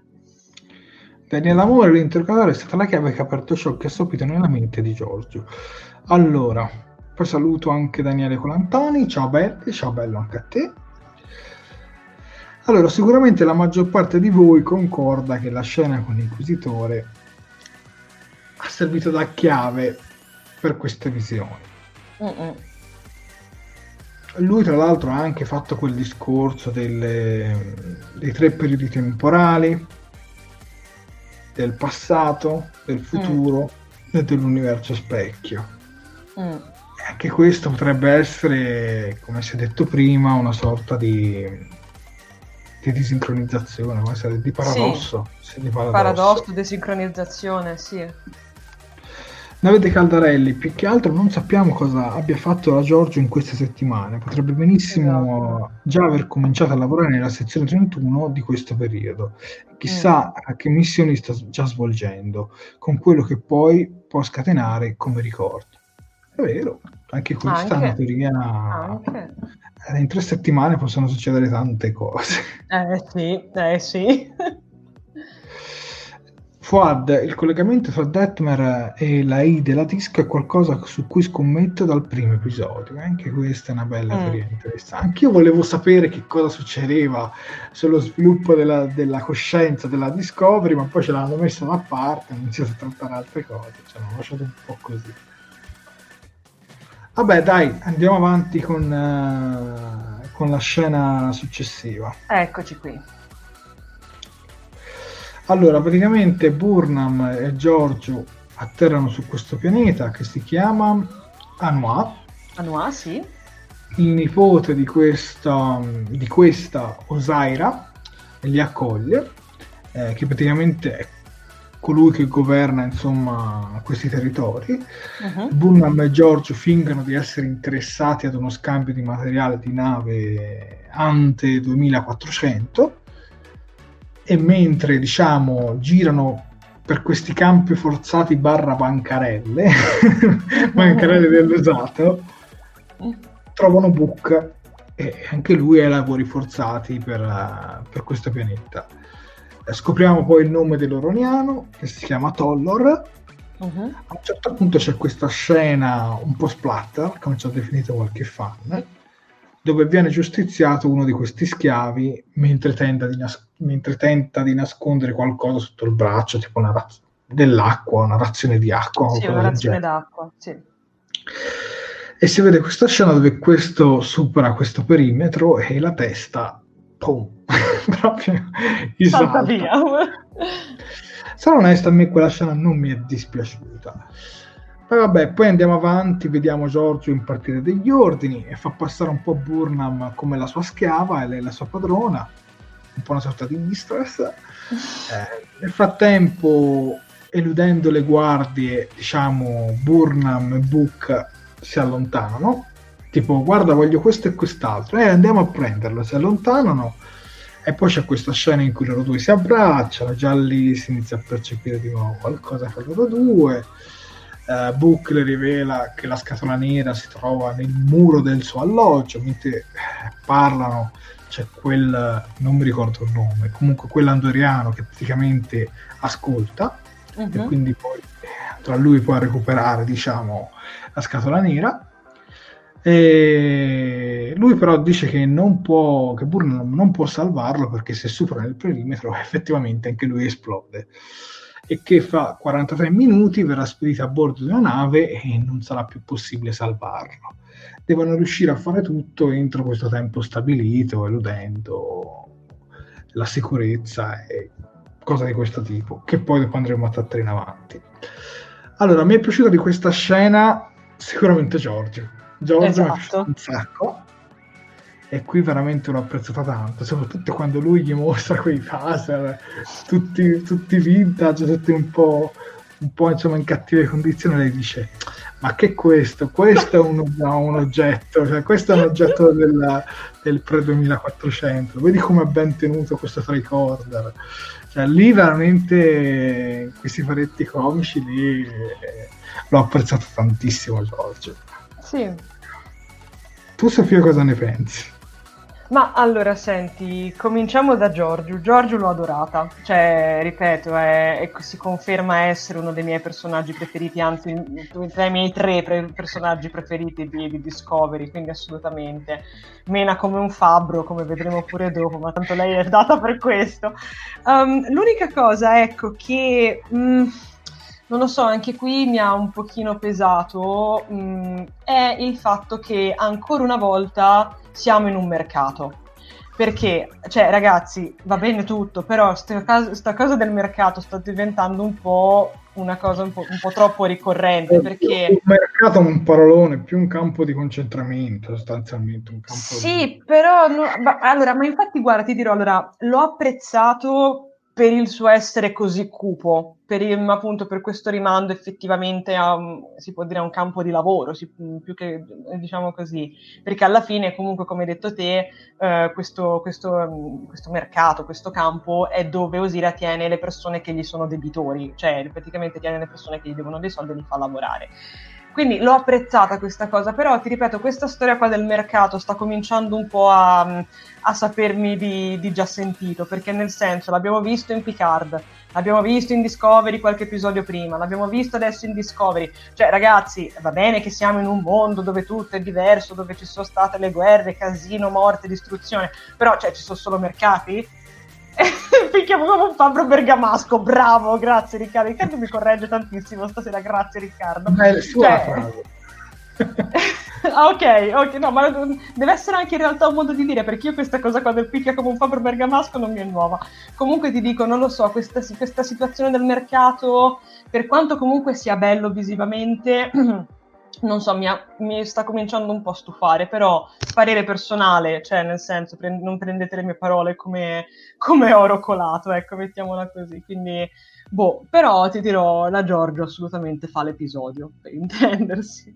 Gianluca Menzi, questo lager sfascia carrozze ricorda troppo Star Wars. Esatto. Effettivamente siamo un po' una sorta di campo imperiale, qualcosa del genere. Esatto, praticamente.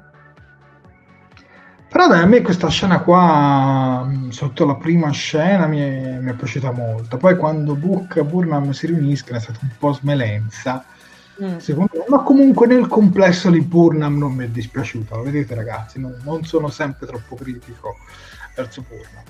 No, lì nel complesso alla fine ha agito come farebbe qualsiasi essere umano che è legato a una persona, insomma. Se andasse a, so- a salvare Sofia Vabbè. in quella situazione, probabilmente io agirà in quel modo, quindi lì, no, lì niente da criticare, sicuramente la Giorgio è quella che ha rubato la scena a tutti perché Vabbè, è stata veramente fantastica, cioè, niente da dire, è veramente un gran personaggio e sono contento che gli cuciranno una, una serie tutta su di lei. Mm.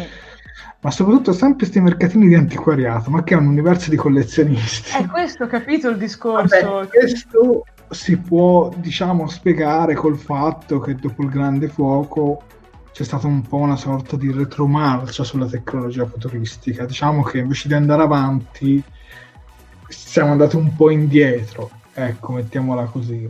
Non sono riusciti a trovare una soluzione effettiva al problema del dilitio, che comunque scarseggia e quindi certo. è un po' una mezza soluzione. Quando un commento che mi sono perso, che diceva se mostravano un phaser, inizialmente la Giorgio, sì, a me mi ricordava un phaser. Mm. Sì, sembrava. Mm. Forse quelli di TNG, però non ne sono sicuro al 100%. Saluto Antonio De Stefano, arrivo tardissimo purtroppo solo per un saluto veloce buonanotte a tutti, recupero la live domani. Allora ciao Antonio De Stefano e buona live per domani sera. O domani pomeriggio, o domani mattina. Che domani in generale, ecco. sì. Mercato di Yahoo, crossover con Star Wars, anch'io ci ho pensato. Mm. Che ci ho pensato. Eh, sì. Sotto, quando, eh, sotto, quella scena in cui Ray va anche a scambiare, no? non so, non so sì, quello dove ma... era ma mi, se, non mi ricordo, forse sempre su Jakku. Comunque, devo dire che questo episodio magari ci volevo arrivare. Non siamo più... Wars, mi No, però effettivamente, comunque, come dire, ha molte vibes di, di, Star Wars, soprattutto più avanti, perché c'è stata una scena che mi ha saputo tantissimo di Star Wars, ma ne parliamo dopo. Quindi andiamo avanti. Guarda, Gualbert ha fatto un commento bellissimo. Uh-huh. Un imbarbarimento e decadenza della società dopo il grande fuoco con il ritorno della schiavitù, una sorta di medioevo nel futuro. Praticamente hai detto quello che volevo dire io prima, ma l'hai detto in maniera spettacolare, bravissimo, così la dovevo dire. Bravo Gualberto, concordo. Sì, Phaser TNG o Voyager ti dice Vincenzo la mia, forse Voyager. Deve rivederlo perché qua ovviamente ci fa vedere il tricorder. Mm. Comunque, grosso modo, leggendo un po' i commenti, questa scena comunque è piaciuta alla maggior parte. E poi sì, c'è qualcuno che la replica un po' alla Star Wars, però grosso modo è piaciuta soprattutto per la Giorgio. Io direi di andare avanti con la prossima scena e stavolta... Eccoci qui. Oh. Oh, allora, qui torniamo un attimino a bordo della Discovery, infatti vediamo Adira che è in compagnia di Gray che sta lavorando, che, che sta lavorando nella, come dire, nella come si può definire? Io ho sempre difficoltà a definire, è la sala macchine quella, no? Mm, mi dà sempre un sacco di difficoltà. Comunque, nella sala dove Stamez diciamo, ha tutto il suo impianto per fare il salto con, eh, con i funghi. Mettiamola così, scusate ragazzi, è tardi anche per me, vi chiedo scusa. Nel frattempo, appunto, arriva il già citato Stamez, che però non vede Grey. Infatti, comprendiamo che Grey è, vi- è una visione che accompagna solamente Adira. Adira comunica che il motore a spore è stato riprogettato, così de- ehm, de- che appunto è stato, è stato, riprogettato. Così non devono riutilizzare eh, i meccanismi che un tempo se avevamo visto svol- diciamo, svilupparsi nel corso della prima e della seconda stagione, che andavano diciamo, ad impiantarsi nel, nelle braccia di, di Stamez.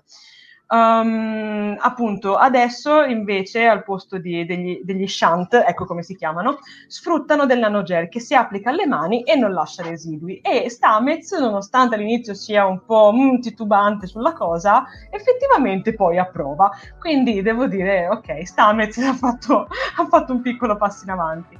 Quindi che dire, ecco, già da questa scena si comincia a vedere um, come Stamez in un certo senso tenti un avvicinamento nei confronti di Adira, che poi verrà Però, sviluppato più avanti. Prima Prego, volevo fare una spiegazione per lo Shunt. Lo Shunt Prego. era quella roba che teneva Stamez qua sì, e gli esatto. permetteva di collegarsi al motore a spore. Esatto. In questo modo, diciamo, meno infettivo. Ecco.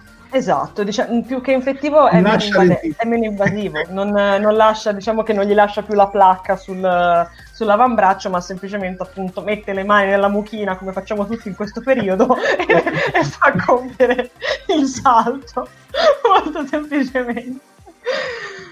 Continua con Adira. Ok, Um, appunto, diciamo che si vede che si comincia ad avere appunto un, un avvicinamento da, da, parte di, da parte di Stamez. Poi diciamo che si cambia scena perché si torna a Giorgio e, e Michael, quindi cambio slide se sei d'accordo. Vabbè, no, se, potevo se, potevo un attimo commentare questa okay, scena. No, scusate. Sì, Vabbè, a te è piaciuta dire... questa cosa? A te è piaciuto? Ecco, ti volevo chiedere questo, Jared. A te è piaciuto questo rapporto che si va creando tra Adira e Stamez? Alla fine sì, perché mm. hanno vissuto una situazione simile. non è corona. Oddio. eh, sono una tossita in questo momento. Lo dicevo alla fine sì perché mi ha ricordato una situazione simile a quella che ha vissuto lui con Calber. Uh-huh. Alla fine gli è morto il compagno, ma che sì. poi è riuscito a riaverlo indietro. Esatto. Che comunque reputa una scena forzatissima, secondo me, quella della seconda stagione. Che però magari lui dice effettivamente, magari tu la vedi e io ti voglio aiutare, magari se c'è il modo di portarlo indietro, Gray, io ti voglio dare una mano. E quindi secondo me questa similitudine fra il rapporto di questi due personaggi l'ha un po' avvicinato. La vedo mm. un po' così. Perché poi Stamez in realtà non è una persona proprio amichevole con tutti. Quindi se Adira diventa un po' la sua figlioccia è, è un bel segno. Insomma, però, se la ecco. tecnologia, ecco... però, Prego. non lo so se mi convince tantissimo. Sarà mm. onesto mettere le mani lì dentro, in questa sorta di amuchina, come la stanno definendo anche i nostri spettatori mi aspettavo quasi più una sorta di energia riprogrammabile anche lì, mm. ma che magari si fondesse con tutto il corpo. Eh, sì, so. Pensavo a qualcosa del genere quando hanno detto che l'hanno un po' migliorata questa. Però magari per il suo corpo magari riesce a reggere più salti, magari fa meno, fa meno danni. Anche qui è una tecnologia che voglio vedere in azione. Mi dicevi su Adira Stamez? No, ti dicevo che io ho avuto un po' l'impressione, ma probabilmente è stato solamente una mia impressione, che questo rapporto sia, diciamo, come dire, si sia evoluto un po' troppo velocemente. Perché diciamo che Stamez, poverino anche lui, um, lo vedo molto instabile perché allora è, è fantastico vedere come cambia atteggiamento a seconda dell'episodio. Perché come facevo notare anche a Jared dopo la visione dell'episodio, um, prima lo vediamo, in un episodio lo vediamo che praticamente fa, fa, l'acido, poi lo vediamo che fa quello carino e dolce, poi torna a fare l'acido, poi torna a fare il carino e dolce. Cioè, ragazzi, per carità, va bene, ovviamente l'essere umano è composto da mille mila sentimenti e sfumature, però tutto c'è un limite. Cioè, nel senso, non è che io non approvo questo, rapporto, questo appunto, come dice Mauro, questo rapporto amicale nei confronti di Adira, perché ci sta tutto, appunto, effettivamente c'è qualcosa che li, che, diciamo, li, li fa essere praticamente sullo stesso piano. Però secondo me c'è stato un avvicinamento troppo repentino. Basti, basti pensare, per esempio, che nel momento in cui Stamez entra in, in chiamiamola sala macchine, uh, è arrabbiatissimo perché dice oddio chi è che è arrivato che, che, mi ha cambiato tutto? Non si capisce più niente. E poi due secondi dopo come vede a dire che gli fa la battutina e dice ah vedi i giovanotti che fanno sempre casino. Cioè come gli fa la battutina mi cambia idea e dice ah no ma oh, oh che simpatica. No, cioè mi dispiace, ma no, non, non mi è piaciuto molto come, come l'hanno voluto evolvere, diciamo, in, in po- così poco tempo. Qui veramente, in questo episodio avrei veramente preferito che ci fossero stati magari 5 minuti in più di rapporto tra loro due per spiegare un attimino che cosa si va a creare per poi andare, andare avanti. Però, ripeto, sono scelte, cioè la mia è un'opinione totalmente personale, siete liberissimi di andarmi contro, anzi. Anzi, invece concorda pienamente con tutto quello che hai detto Grazie. tu. Beh, sì, cioè alla fine non, non, è che ti vado contro, è che comunque lo, tra loro c'è stato un rapporto, secondo me, già dal primo episodio in cui si incontrano, che va in evoluzione. Sì. E quindi per quello, secondo me, Adira diventa un po' questa sorta di figlioccia di Stamets. Certo. Io la vedo un po' in quel modo, poi magari certo. mi sbaglio, cioè, perché No, certo, santi Dio. Eh, Cristiano Fattiboni, Jared, però il motore a spara richiama un sistema organico.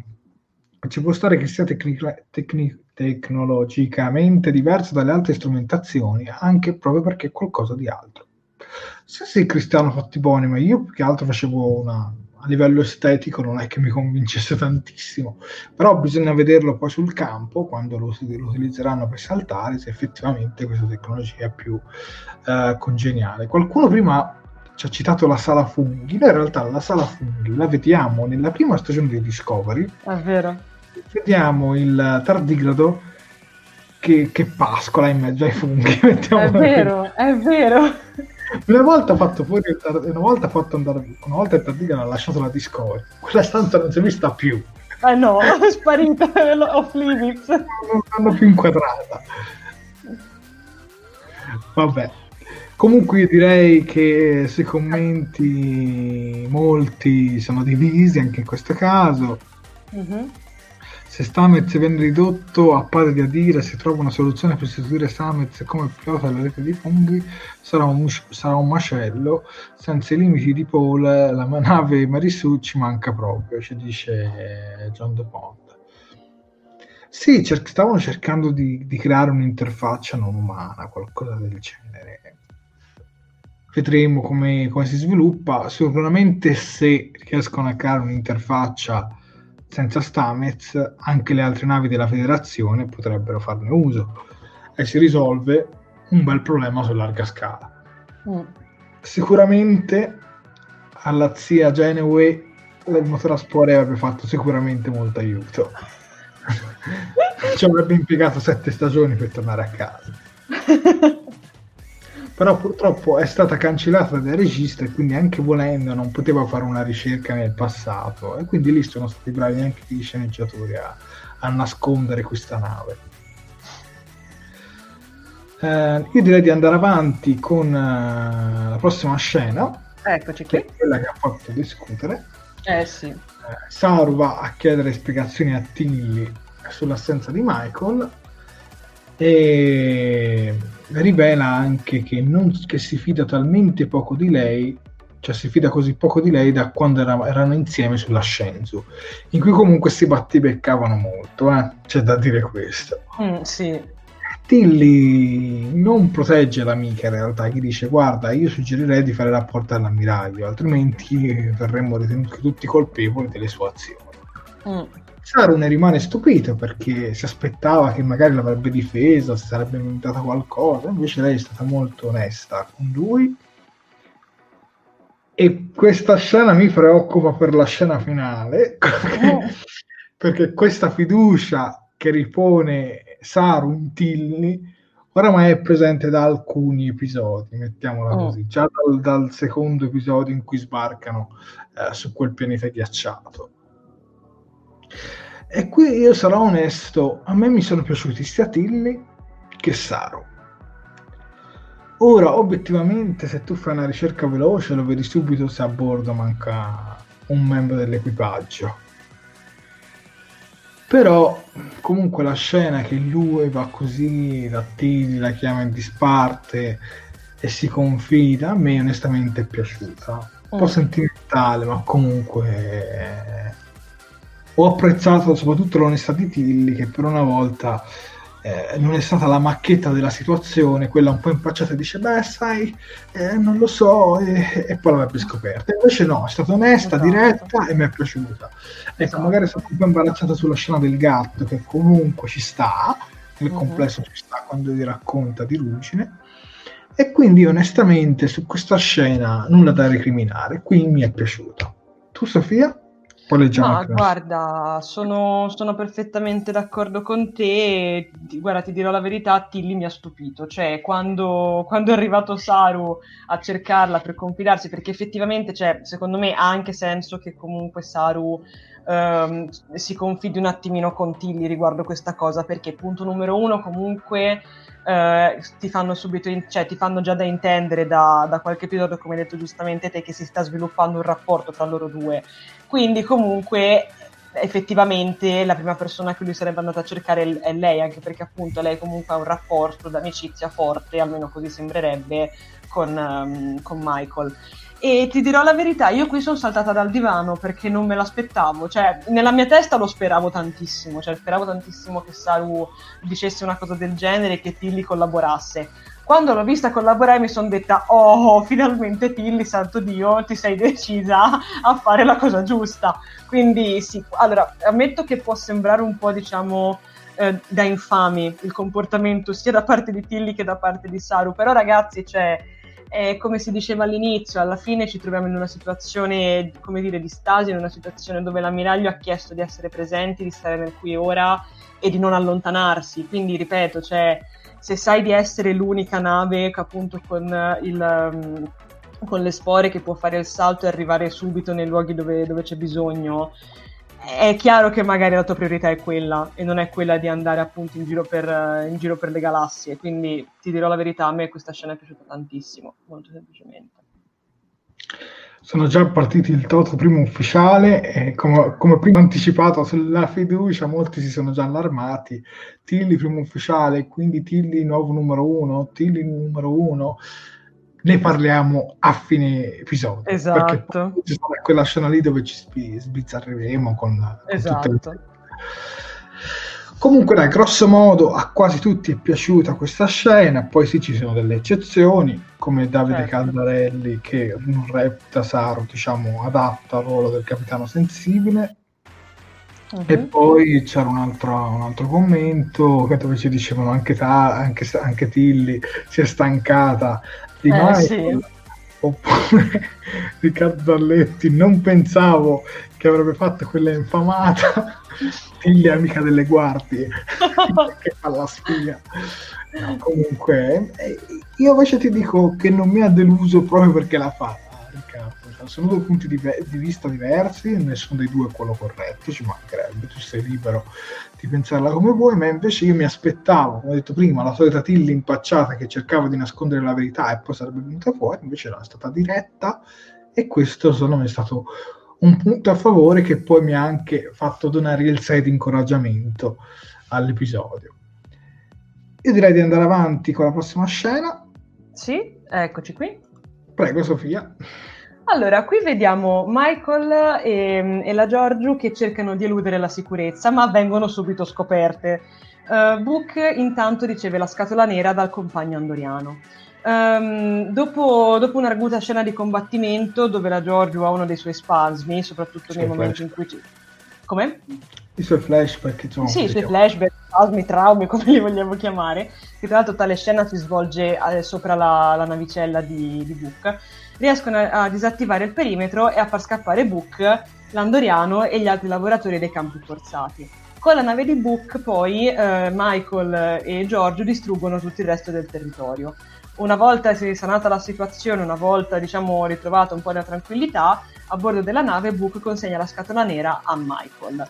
Um, Dice, poi si passa ad una, ad una, seconda scena dove si torna un attimino al quartier generale della flotta e Saru rivela le intenzioni di, di Michael per, um, a, al, all'ammiraglio, però a Vance, scusa, che però garantisce l'operatività della Discovery per il, salto, per, per il salto. Quindi ecco, diciamo che qui in questo caso abbiamo due sequenze una dietro l'altra. Mm, che dire, comincio io, vuoi partire tu? Ah, prego, prego.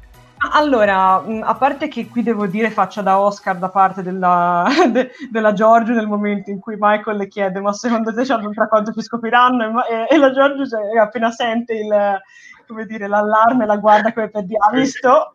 cioè, è, stata, è, stata, una cosa meravigliosa, l'ho dovuta rivedere tre volte perché stavo morendo dalle risate, fantastica. E, ehm, ma che dire, allora, eh, questa scena non lo so, un po' sì o un po' no, perché allora, assolutamente sì, sicuramente appunto come si diceva prima, vedere la, la Giorgio che mena come un fabbro bergamasco, perché è sempre una gioia per gli occhi. Uh, e anche stato, è stato, bello anche rivedere questa cosa degli spasmi o comunque dei flashback perché effettivamente ti fanno capire che è una cosa che sarà ricorrente, non è giusto è stata una cosa buttata lì ma appunto tornerà.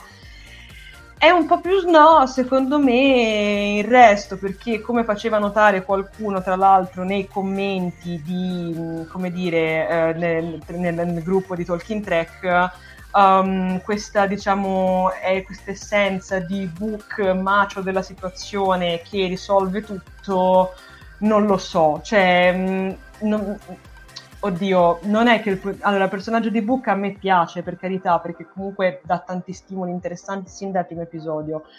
però non lo so, cioè non, non ho fatto ancora in tempo ad empatizzare con lui, probabilmente è per, è per questo che sono, che sono restia. E poi che dire, praticamente io qui ci ho visto dei riferimenti grandi come delle case a, a Star Wars. Basti pensare semplicemente appunto alla nave quando riappare che praticamente passa nel mezzo di due edifici e tra l'altro, forse ho avuto io l'occhio, l'occhio, malandrino, forse mi sono immaginata io le cose, però nel momento in cui viene buttata giù la nave principale, nel, quando poi Michael, e, Michael Giorgio, Book e gli, gli altri scappano, eh, si vedono due navi ai lati che cadono per, come di conseguenza, che vengono buttate giù. Quella che sta eh, in questo momento guardandomi le mani alla mia sinistra, che per voi è la destra, ehm, quando cade ricorda un po' il Millennium Falcon per quanto riguarda la silhouette. Almeno io ci ho trovato, ci ho trovato non lo so, cioè, come silhouette mi ha ricordato il Millennium Falcon. Voglio, cioè, penso che sia semplicemente una, una, cosa che è successa oppure al massimo un piccolo tributo. Però non lo so, mh, mm, ripeto, mi ha ricordato... Veramente Forse, ma forse ho visto male io, eh, ragazzi, cioè ci mancherebbe. Però ecco, diciamo che questa scena non mi ha convinto al 100% perché appunto ci ho trovato troppo Star Wars mh, mm, e, e, poco Star Trek. Però opinione personale, ragazzi. Io invece ti dico la verità, non mi è dispiaciuta in realtà. La scena di combattimento in sé, tutto il fuggi-fuggi e la Giorgio che ha questo flashback che insomma la stortisce per un attimo. No, a me non è dispiaciuto, anzi ci voleva un po' d'azione perché l'episodio si stava cominciando fa- con il ritmo almeno a farsi lento e secondo me ha un po' anche un po' risvegliato l'occhio che si stava un po' chiudendo. Quindi sinceramente no, a me, a me personalmente non mi è dispiaciuta questa parte mi è piaciuta però lo sguardo incenerito di, di Giorgio quando butta giù tutto quanto, ma lo fa Giorgio, non lo fa Burnham. E quindi ha mm. senso, perché se l'avrebbe eh, fatto sì. Burnham, anche lì si torna alle solite. Esatto. Fatto Giorgio con un'imperatrice di un universo specchio, ci sta, ci sta, quindi non, non mi faccio, cioè io non mi faccio problemi se Giorgio non si, com, non si comporta in modo federale, anzi se si comportasse in modo troppo federale sarebbe grave. Invece così esatto. ci sta. Comunque a me in generale questa scena qua non mi è dispiaciuta. A me la scena del combattimento è piaciuta, ci dice anche Assunta Viviani, al, al, anche i carcerari lo sono, non la mira degli Stormtrooper. Praticamente. Book fa un po' l'anzolo della situazione, un pochino sì. Ah, l'avevamo già detto, un pochino sì molto più di Rios, che sembrava mm. Rios di Star Trek Picard, ma in realtà Dai Quercia legge il pensiero di Sofia, c'è molto Star Wars qui, scoperto in tempo zero, ci dice... Sì, praticamente. Ed effettivamente... No, sai, alla fine c'è anche qui Burnham non la odio perché alla fine comunque poi il suo lo fa quello che deve fare lo fa anche come lo deve fare è quella scena all'inizio che mi ha dato fastidio. Cioè, eh. se, se Saru gli avesse dato il permesso e tutto sarebbe andato come doveva andare, allora magari il mio voto adesso sarebbe molto più alto. Però quella scena all'inizio che lui non mi dà il permesso, allora vado a chiederlo a quell'altra. Continuo a reputarlo una roba forzatissima, almeno mm. per me. Sì, sì, ma sono d'accordo. Comunque io direi di andare avanti con yes. uh, la prossima scena. Eccoci qui arriviamo alla scena in cui Giorgio si apre con Burnham. Esatto. Burnham eh, chiede semplicemente a Giorgio cosa non va in merito a questi suoi problemi, perché oramai anche l'altra volta l'ha visto che qualcosa non andava. Qui sono due situazioni, quindi lo vede anche più volte. Uh-huh. Giorgio rivela che è così da un paio di settimane, si sta aggravando questa situazione, ma Burnham insomma dice, dice, no, ma stai alta con il morale, ti puoi confidare, stai tranquilla, insomma cerca un po' di tirargli sul morale. Burnham a Giorgio e qui devo dire che anche qua Burnham non mi è dispiaciuta.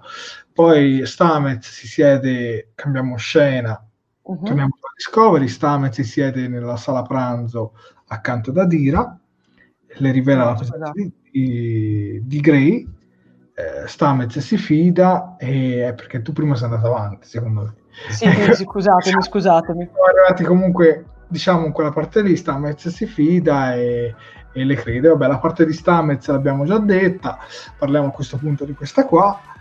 E qui devo dire che comunque Burnham personalmente mi, mi, è piaciuta. Ovviamente lei dice io mi fidavo eh, di un'altra Burnham, però poi so come è andata a finire. Mm. Eh, riferendosi alla Burnham dell'universo specchio, che fra l'altro, per chi ha letto il fumetto su Session, in realtà è viva la Burnham dell'universo specchio, che è data per dispersa nella prima stagione di Discovery, in realtà è viva. Tra l'altro era l'amante di Lorca, cioè sì, è vero. intrighi. Nel... Guarda, i fumetti di Discovery, soprattutto quelli considerati canon, sono anche molto carini. Osano poco, però sono pieni di dettaglio. Mi piace molto che Michael abbia detto che va bene, non pro... che non è un problema e non è una debolezza, sì, Rita. Mm. Concordo, assolutamente. Doveva rispondergli se te che non vai bene, William. no, povera Michael, dai. la prima volta che Michael Burnham rimane senza parole viene zittita. Ci vorrebbe Sheldon Cooper a Michael. Poi a Riccardo Galletti, la Giorgio che allontana Burnham dicendogli conoscevo un'altra Burnham di cui fidarmi e guarda com'è finita, è stata magistrale. Sì Riccardo, infatti mi riferivo a quella scena e lì mi è piaciuta davvero tanto, ma devo dire che la Giorgio in questo episodio è stata fantastica, sì. più o meno su tutta la linea. Vabbè, i commenti troppo divertenti dei trasporti volontari, che poi tra poco ne andiamo a parlare. Esatto questo colloquio tra loro due è stato intenso, si dice assunto. Dai, andiamo avanti con la scena successiva. Eccoci qui. Eh, che presenti tu? Sì, assolutamente. Allora, qui abbiamo Michael e Book che si preparano ad affrontare le conseguenze eh, appunto delle decisioni, affre- delle decisioni diciamo, avventate di, di, Michael. Nel frattempo, diciamo che viene fuori tutto, tutto, come si dice, tutto l'affetto che c'è tra di loro, che tanto già sappiamo che c'era già dei tre e tutto quanto, e si baciano. Non fanno in tempo a baciarsi la prima volta che Linus arriva e involontariamente si teletrasporta nel, nel mezzo dell'ascensore che, dicendo oddio scusatemi ho sbagliato, ho il badge nuovo, perdonatemi e, e riparte. E, ehm, e, poi appunto ci sarà successivamente una scena, di, una scena tra Calver e Stamez dove appunto ci faranno rivedere per, dopo, che tra l'altro era da un po' di tempo che non ci facevano vedere un po' di Sì, però faccela vedere la scena del bar. Oh sì, eccola qua, scusatemi, eccola qui. E ehm, appunto poi ci sarà una scena appunto su Stamez e Calver che, fa, che vengono diciamo ripresi in, in intimità come insomma come non succedeva da un po' e, e, da questa scena capiamo quanto Stamez effettivamente desideri aiutare Adira appunto nell'accettazione in un certo senso di, di questo lutto di appunto di accettare una persona che è morta ma poi è tornata all'interno della sua vita. Ma per favore fammi parlare un attimino dell'apparizione di Linus perché io ho avuto un grossissimo problema con, con le sue apparizioni. Mi sono state tremendamente sulle scatole per non essere volgare perché allora, mh, mm, non lo so, secondo me Discovery ha questo problema che certe volte cerca di fare siparietti comici, ma non ce la fa, o almeno non sempre, perché anche lì no, cioè, allora va bene, tutti quanti vengono dotati di, mm, di teletrasporto personale, chiamiamolo così, e, e, però chiaramente no, l'unico che, che, fa le prove è Linus. Dov'è il senso di tutto questo? Punto numero uno. Punto numero due, appunto, come sta facendo notare anche, posso mostrarlo, scusami, un commento di, di John DePont che dice tre volte sono troppe, grazie John. Linus una volta fa ridere, ma te che scatole, mettiamola così. E giustamente doveva rovinare il momento. Va, un bacio così poco passionale che penso che provasse a rimonare con un muro sarebbe più convincente. Guarda, allora sul bacio non, vo- non, voglio, non voglio mettere bocca. Però ti dico, Linus mi ha, sinceramente in questo episodio mi ha dato fastidio cioè, non lo so, l'ho trovato veramente fuori luogo. Il siparietto comico forzato che ci deve essere, che appunto deve arrivare per rovinare le scene, e che però anche no. Non so tu come l'abbia, come l'abbia trovato, ma a me purtroppo non mi è piaciuto per nulla. No, io invece no, a me è piaciuta, una gag che è stata ripetuta un po' per tutto l'episodio, ovviamente anche gli altri avranno fatto il teletrasporto mobile all'interno della Discovery, ma hanno allora fate vedere qualcun altro. Hanno giocato un po' su questa gag ripetuta con Linus, che insomma è un po' il tipo che non è adatta alla nuova tecnologia, no? no. Come quando gli dico a mia mamma, mandami un messaggio su WhatsApp. e, e, non lo sa fare. Ecco, esattamente una, una roba del genere. No, a me è piaciuta una gag comica, magari più The Orville che Star Trek Discovery. Il personaggio di Linus potrebbe benissimo far parte del cast di The Orville, l'ho sempre detto, ma che comunque non stona. Alla fine qualcuno si era lamentato del fatto che nella prima stagione di Discovery era troppo dark eh, e allora con la seconda stagione hanno cercato di, di, riempire un po' con momenti comici, non proprio la The Orville, ma comunque qualche momento comico un po' per spezzare anche momenti di tensioni e varie. E secondo me Linus come personaggio grosso modo ci sta, certo è un po' una sorta di macchietta, però a me sinceramente non, non è dispiaciuto il personaggio. Sul Bash, vabbè, quanto era telefonato? Da 10 a 10. a parte lo facevano già vedere nei, nei, trailer vecchissimi di Star Trek Discovery, quelli per intero, non i teaserini da 30 esatto. secondi. Quindi me lo sarei aspettato. Poi Giorgio ha giocato tutto l'episodio sul fatto di eh, ma Tyler, Mash Tyler, Mash Tyler, basta nominare Ma ce l'hai il fidanzatino?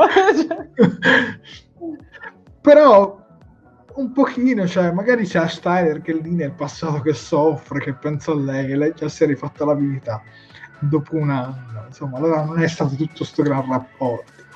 Però lei è andata avanti e questo ha dimostrato. Comunque a me personalmente Book non dispiace come personaggio. Il fatto che però lo sfruttano un po' come l'anzuolo della situazione. Mm. Però in realtà come personaggio io non mi sento di bocciare, almeno per quel poco che ho visto finora. Soltanto quell'episodio sulla Terra lì che fanno quella roba davanti alla Terra. Ecco, lì non mi era piaciuto. Ha fatto l'anzuolo. Però in generale non mi sembra un cattivo personaggio. Vediamo un po' di commenti. Uh, quanti commenti sono arrivati sulla scena su Linus. Devo Hai andare indietro. allora, eh, comincio dal primo. No, comincio dal primo. Cristiano Favotti. Quindi sarebbe stato magistrale se avesse esclamato It's a trap. E questo sarebbe stato Star Wars. Eh sì. E nell'amore, e qui mi è venuto il diabete. Eh, Stefano Ancis sarà scemo ma la gag di Linus come si scrive mi ha fatto sorridere ogni volta non sei scemo o almeno lo siamo in due perché ma santi Dio ma è legittimissimo ridere cioè nel senso eh, Azza Azza se se involontariamente eh, Love Boat e Linus troppo divertente ci dice William Paghini Allarme Rosa Grace Anatomy Mod Enabled ci dice Riccardo Galletti, sì sì mi è piaciuta, ci dice um, Gesimo Abito. Comunque, eh, Aldo ci dice: Comunque proporrei la candidatura di Linus a numero uno, considerando che pare aver acquisito il dono dell'onnipresenza. C'è stato un momento in cui ho stoppato la visione, sono andato in cucina a chiedere se, al gatto se fosse passato Linus. Grande Alzo. Book Michael e Linus, ci dice Riccardo Frosca. John De Pond, come avevi detto tu, troppe, troppe volte. Tre volte sono troppe. Giusti che carini Book.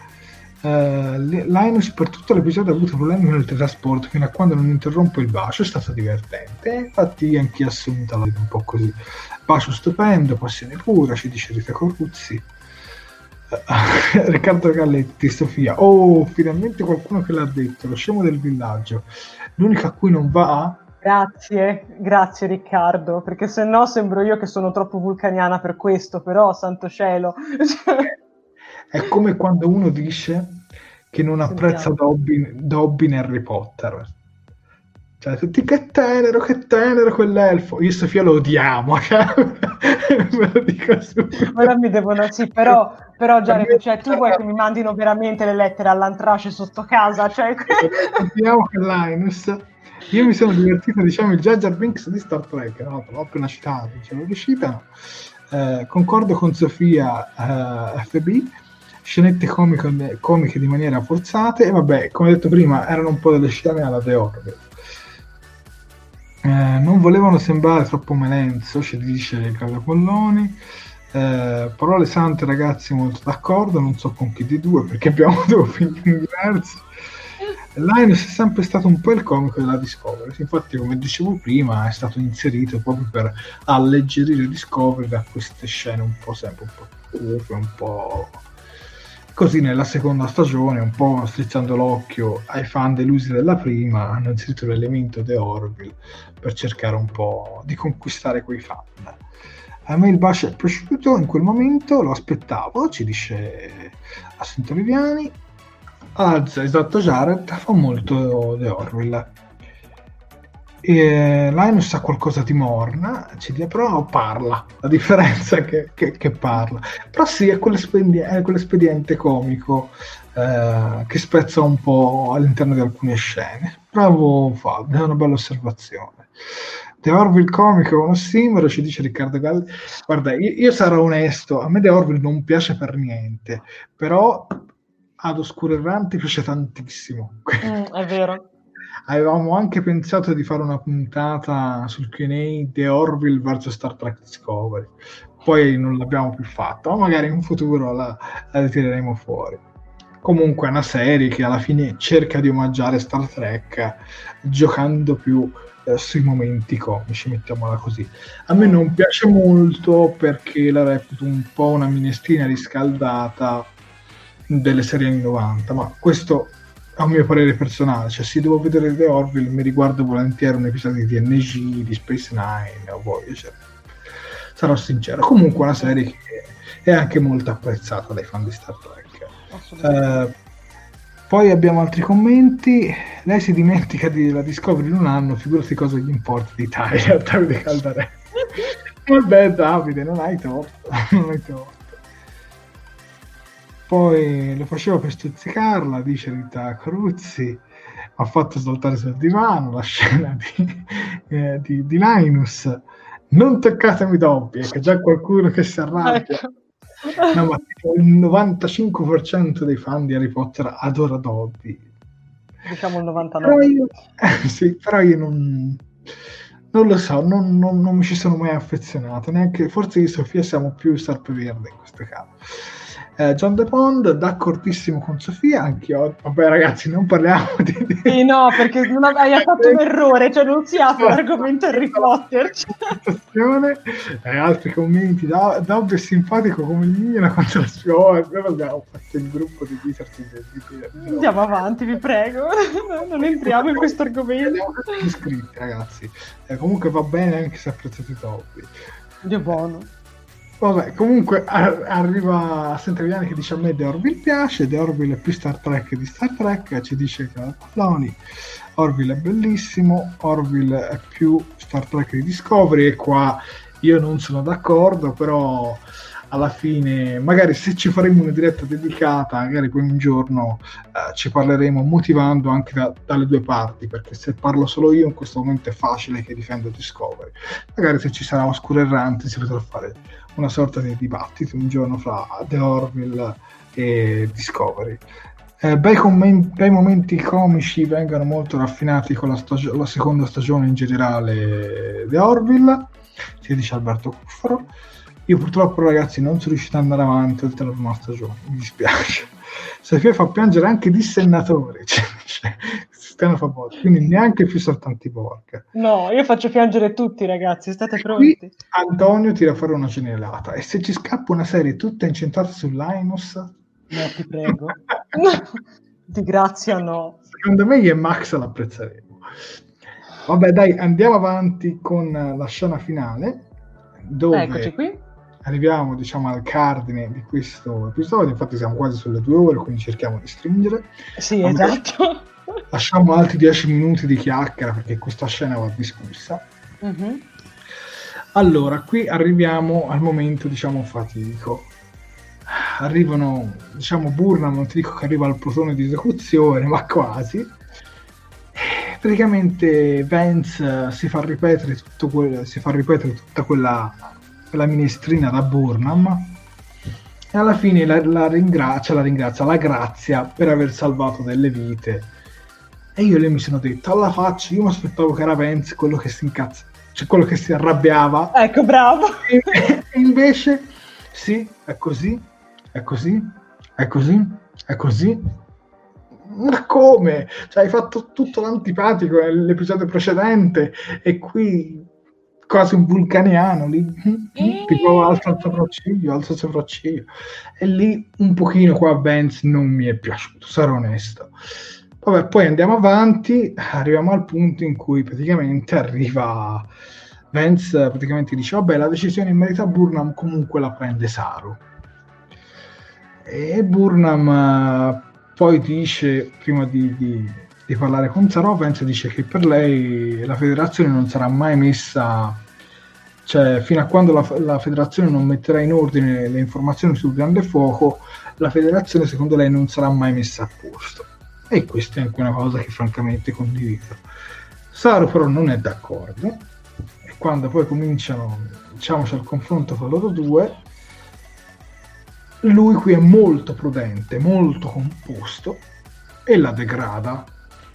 A semplice ufficiale della ufficiale, capo ufficiale scientifico. Dal numero esatto. uno diventa capo ufficiale scientifico e gli fa presente che non è per un fatto di qualità perché le qualità a lei non mancano ma semplicemente per un fatto di fiducia lui l'aveva già avvertita l'aveva, l'aveva fatto vedere un paio di volte sia con lo sguardo sia a voce e se non lo vuoi capire figlia mia mm. Io già in qualche episodio precedente, quando rubarono la nave, rubarono, fecero uscire la nave di Book dall'hangar navette davanti alla Terra senza consultare nessuno, non mi era piaciuto per niente, onestamente, Burnham. Io sarò sincero, questa scena l'ho apprezzata perché Saru ha tirato fuori gli attributi, ma rimanendo se stesso, senza urlare, senza, cioè, è rimasto composto, come lui ha sempre detto, un uomo elegante, composto, e anche quando si arrabbia non, non si lascia andare.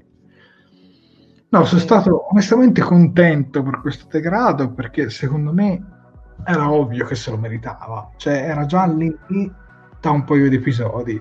Cioè, io ti propongo di diventare il numero uno e non mi rispetti per niente. A quel punto, cioè, è per forza dovuto andare a finire in quella maniera. per me, eh, onestamente, era ingiustificabile. Fosse stato per me, se ero io il capitano, gli avrei detto: Guarda, ti trasferisci su un'altra nave. Però, per fortuna loro e per fortuna vostra, non sono io il capitano della Discovery, quindi ha deciso così. Però io lì mi sono anche arrabbiato, soprattutto quando lei gli dice anche sì, ma hai ragione e tira fuori quella lacrima, cioè vuole avere pure l'ultima parola, cioè lei veramente mi ha fatto veramente arrabbiare, cioè l'ho, l'ho difesa nelle scene precedenti eh, rispetto a questa, però qua a Burna non mi si è piaciuta, ci posso fare nulla, non mi è piaciuta. Eh, qui io so che molti avrebbero voluto vedere un Saru più incazzoso, mettiamola così. Però secondo me nella sua compostezza ha reso bella questa scena, che comunque lui ha cercato anche di dirlo in un modo per non ferire i suoi sentimenti. Perché al di là del fatto del numero uno o meno, loro sono due amici. Mm. Ed è indubbio questa cosa. Sofia, tu che ne pensi? Poi leggiamo i commenti. Allora, senti, indubbiamente era un po' la scena che stavo aspettando da almeno un paio di episodi, cioè che effettivamente Saru decidesse di prendere un attimo da parte Michael e dirle guarda chicca, cioè se continui così non si va da punte parti. E infatti, come abbiamo visto e come hai detto anche te giustamente, Jared la, la degrada. Mi è piaciuto il fatto che comunque Saru non abbia alzato la voce contro di lei, ma d'altronde non sarebbe stato neanche da Saru, perché, come hai detto anche te, comunque c'è un, un sentimento di amicizia molto forte che li lega e non è neanche nell'indole di Saru. Però ho notato una cosa, che uh, allora, se tu lo guardi nella versione in lingua originale, mettiamola così, Doug Jones... Come? L'ho visto in entrambi i modi. Quindi... Ok, perfetto, ottimo, anch'io, quindi abbiamo, la, abbiamo, visto le stesse cose. Allora, se te ci fai caso, nella parte quella in inglese, uh, Doug Jones, uh, mentre recita questa parte, quindi Saru, ha la voce che trema cioè, se ci fai caso, soprattutto verso la fine, quando sta parlando alla fine a Michael, che gli sta parlando anche della sua delusione, ha la voce molto tremolante, che non si capisce se sia, cioè che sembra quasi presente quando magari ti arrabbi tanto per qualcosa o comunque appunto resti deluso da qualcosa e ti viene veramente da piangere perché magari sei all'esaurimento nervoso. Mentre invece in italiano questa cosa manca. Gli trema un pochino la voce, ma è molto meno accentuato e lo si sente solamente verso la fine. Ecco, diciamo che forse questo, questo tremore di voce non so esattamente come interpretarlo, perché non saprei, cioè da una parte mi dico sì, accidenti Saru, hai fatto bene, era l'ora, ma dall'altra l'ho trovato un po' troppo sentimentale sotto questo punto di vista. Cioè, alla fine, ragazzi mia, cioè, come si suol dire, i veri amici sono anche quelli che ti riescono a far tenere la testa a posto. Cioè, nel senso, un, un, diciamo, una lavata di capo da parte di un amico può arrivare, cioè, può arrivare a chiunque. Quindi non lo so, mm, secondo me Saru poteva avere la voce un pochino più ferma mentre diceva queste cose, ma è una cosa t- totalmente legata alla versione in inglese, non, non, è, una, non è, proprio una, una, critica alla scena, è solamente una piccola appunto alla, alla, recitazione. Però per il resto è chiaramente la scena che tutti ci stavano aspettando. Io ho tirato un mega sospiro di sollievo quando l'ho vista, perché ragazzi basta, cioè Michael basta, mettiti a posto, ecco. Eh sì, sì, soprattutto leggendo anche tra i commenti, a molti non è piaciuta per niente Burnham, qualcuno ovviamente la difende, però i molti diciamo sono diciamo sono contenti della, della, del degrado, cioè degrado, diciamo del degrado di ruolo su Burnham. Come dice Daria Quasi, lui è rimasto molto deluso da Burnham, secondo me. Mm, certo. Eh, sì. sì, perché lui credeva molto in lei e a un certo punto si è si è sentito tradito, ma parliamoci chiaro, lui gli voleva offrire il ruolo da capitano. Lei ha detto no, no, no, no, no, devi esserlo tu. Sì, eh. mi fai fare il capitano, però poi non mi rispetti. Cioè, esatto. allora, ragazzi, cioè, parliamoci chiaro. Allora che mi hai messo a fare... Allora, fallo tu il capitano, se vuoi comandare. Sì. No, comunque io capisco, come ho detto all'inizio, citando Machiavelli, il fine giustifica i mezzi di Burnham, però certe volte se c'è una priorità e il tuo capitano l'ha impostata così, devi semplicemente rispettarlo. Sai quante volte anche Genova qualche volta ha preso qualche decisione che mi sono detto, mm, tipo su Tuvix, mm, non lo so io se l'avrei fatti separare, visto che era un, uno diventato un'unica, un'unica, identità. Però alla fine ti accetti la decisione, non è che dici no, guarda, non lo voglio fare perché è il tuo capitano e secondo me devi rispettare anche se va contro il tuo pensiero. Esatto altrimenti a che cosa serve questa, esatto. questa gerarchia della flotta stellare? Altrimenti vai su una nave Klingon, uh, uccidi il capitano, vai al suo posto. Esatto, ma poi... E la risolvi così, cioè...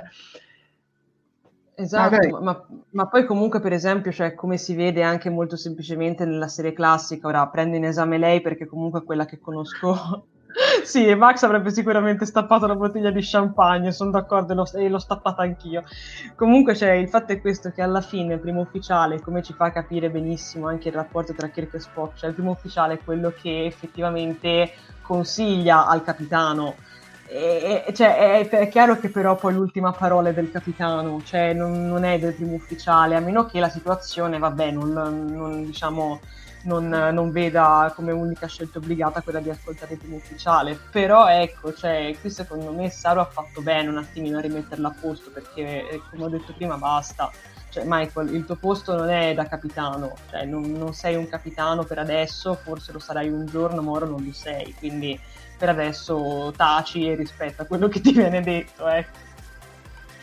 Sì, sì, ma infatti ci ha fatto una volta sì e l'altra pure non era d'accordo, ma era un macchì, ma si per, non si è mai permesso di fare la metà di ciò che ha fatto Burma. È questo il discorso. Eh.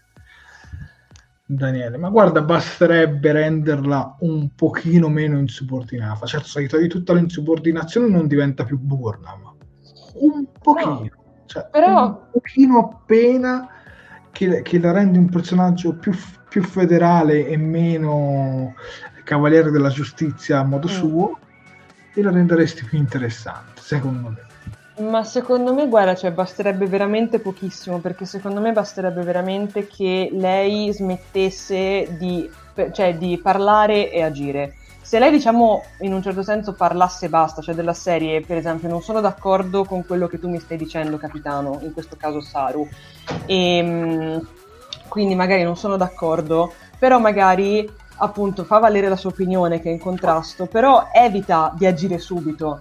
Cioè è questo secondo me che la fa cadere poi in, uh, come dire, in difetto, nel torto.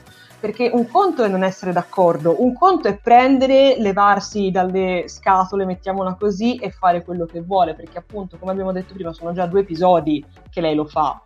E è chiaro che poi il rapporto di fiducia si, si compromette, eh, che bisogna fare altrimenti. cioè, nel senso. Sì, sì. Leggo il commento di Davide Caldarelli con lei che si stacca al comunicatore la dice grossa ed è una scena perfetta per concludere. Io ribadisco, in un mondo militaresco lei sarebbe stata fatta fuori presto, ma anche lui avrebbe vita breve al comando. Un capitano certe situazioni le risolve subito, se ci vogliono quattro o più situazioni sei inadeguato anche tu al comando, ci dice Davide Caldarelli. Allora, grosso modo la vedo come te, però lui è capitato da una manciata di episodi, cioè mm. facciamo finta che sia passato un mese lì da quando sono lì o due mesi, quindi secondo me cioè, in realtà un anno da quando Burnham è arrivata, da, da, quando è arrivata la Discovery, comunque un po' meno. Quindi alla fine, mm. secondo me, è normale che pecca un po' di inesperienza. Secondo me, episodio dopo episodio, poco a poco sta cominciando a diventare un capitano della lotta stellare. Ovviamente gli serve sì. il suo tempo, certo. però sinceramente io posso dire che a mani basse per me è il miglior personaggio di questa terza stagione. Secondo me. Poi non so mm. tu, a me sta piacendo veramente un sacco. Io direi a questo punto di aprire il Toto primo ufficiale e capire chi sarà il prossimo primo ufficiale, della, della, il prossimo numero uno della USS Discovery. Io, come ho scritto oggi sul mio profilo personale, il rischio che possa essere Tilly c'è.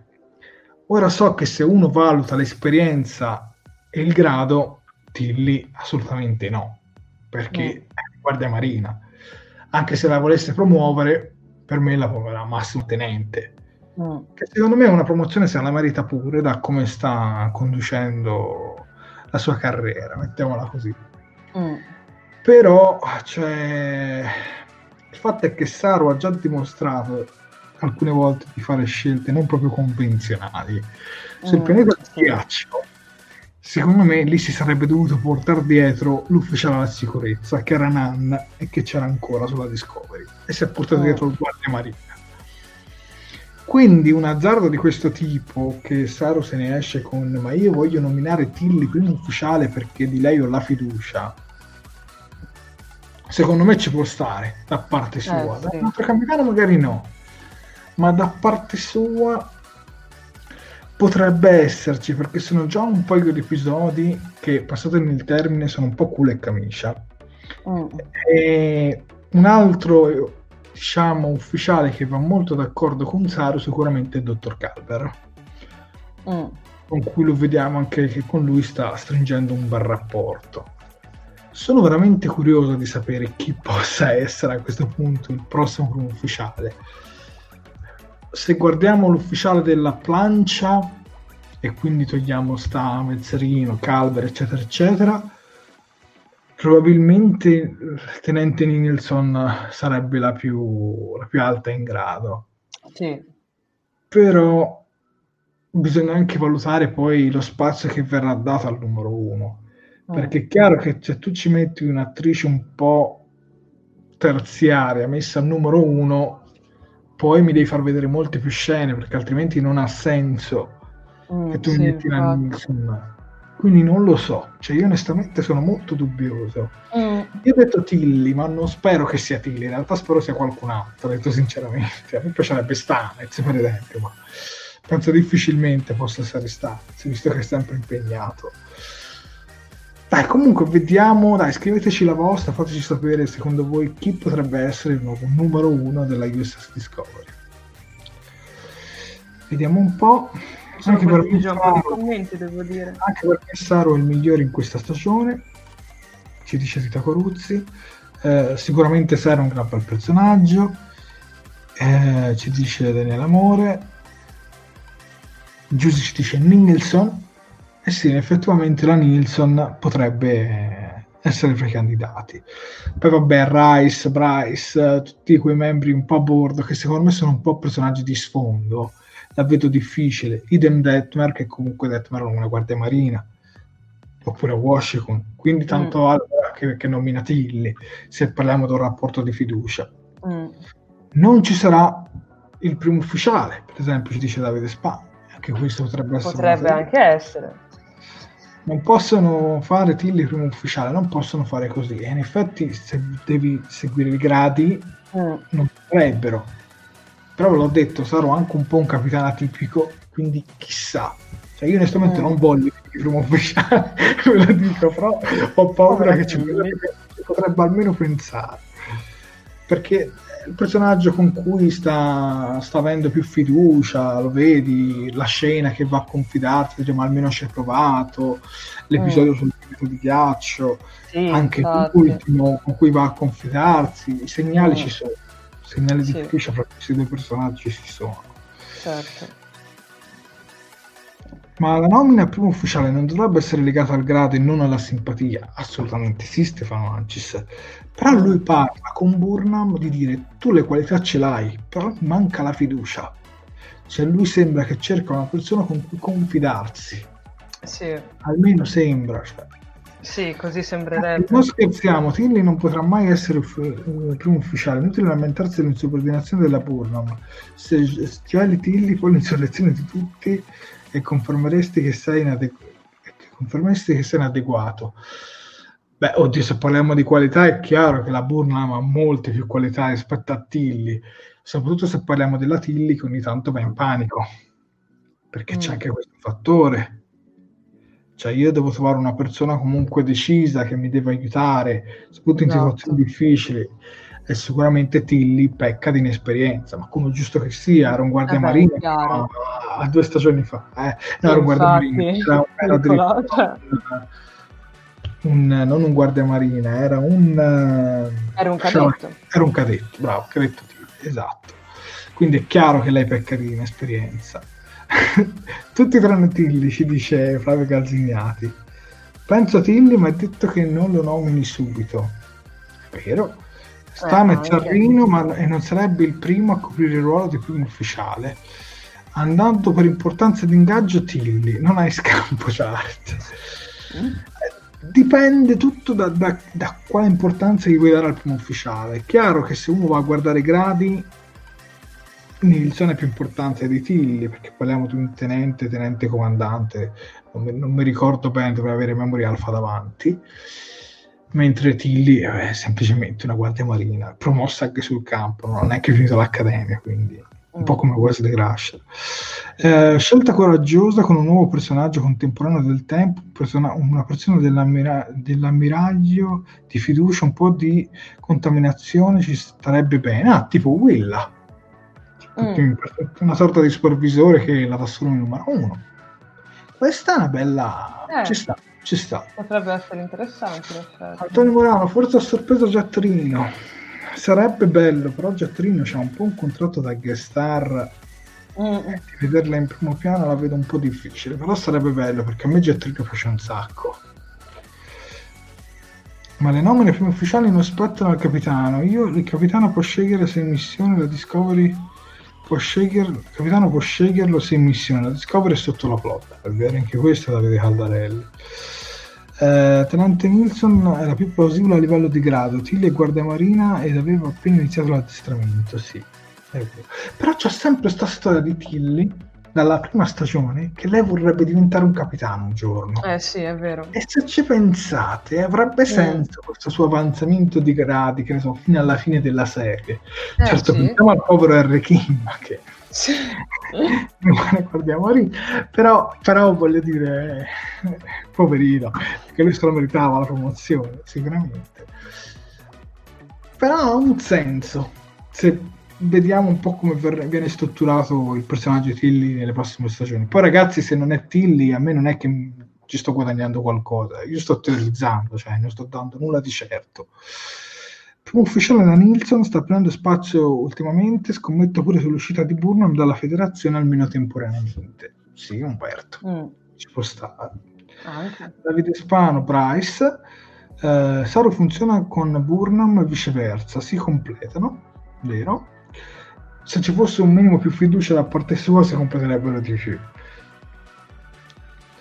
Eh, poi abbiamo altri commenti. Impossibile, ma Giorgio sarebbe divertente. Beh, Giorgio a livello eh. di gradi sarebbe la più importante, sicuramente. Mm.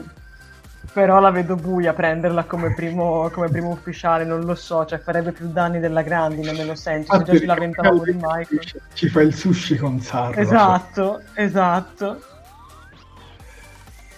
Diamo un altro paio di commenti. No, ho perso la diretta, dice Marco Nadal. Vabbè, siamo alla fine. Se ti vuoi unire ai commenti, stiamo facendo il toto primo ufficiale per vedere chi sarà il prossimo ufficiale. Ragazzi, non è l'avanzamento di grado, ma secondo voi con 150 membri di equipaggio, altri di grado accettano il primo ufficiale? Ma dai, ma la penso come te. E io penso anche che gli venga dato anche troppo spazio a Till in realtà, se fosse una nave normale però se pensate anche a The Next Generation, quanti episodi con uh, Wesley Crash al protagonista, quindi anche lì mm. se ci vai a girare. Comunque io Davide non, non desidero che Tilly diventa primo ufficiale, ho soltanto paura che il rischio c'è. Quello sto dicendo. Cioè io non, non patisco per Tilly, ci mancherebbe. Vorrebbe diventare capitano, ma non, ma non ci stanno, non stanno ancora preparando, ci dice Giusi.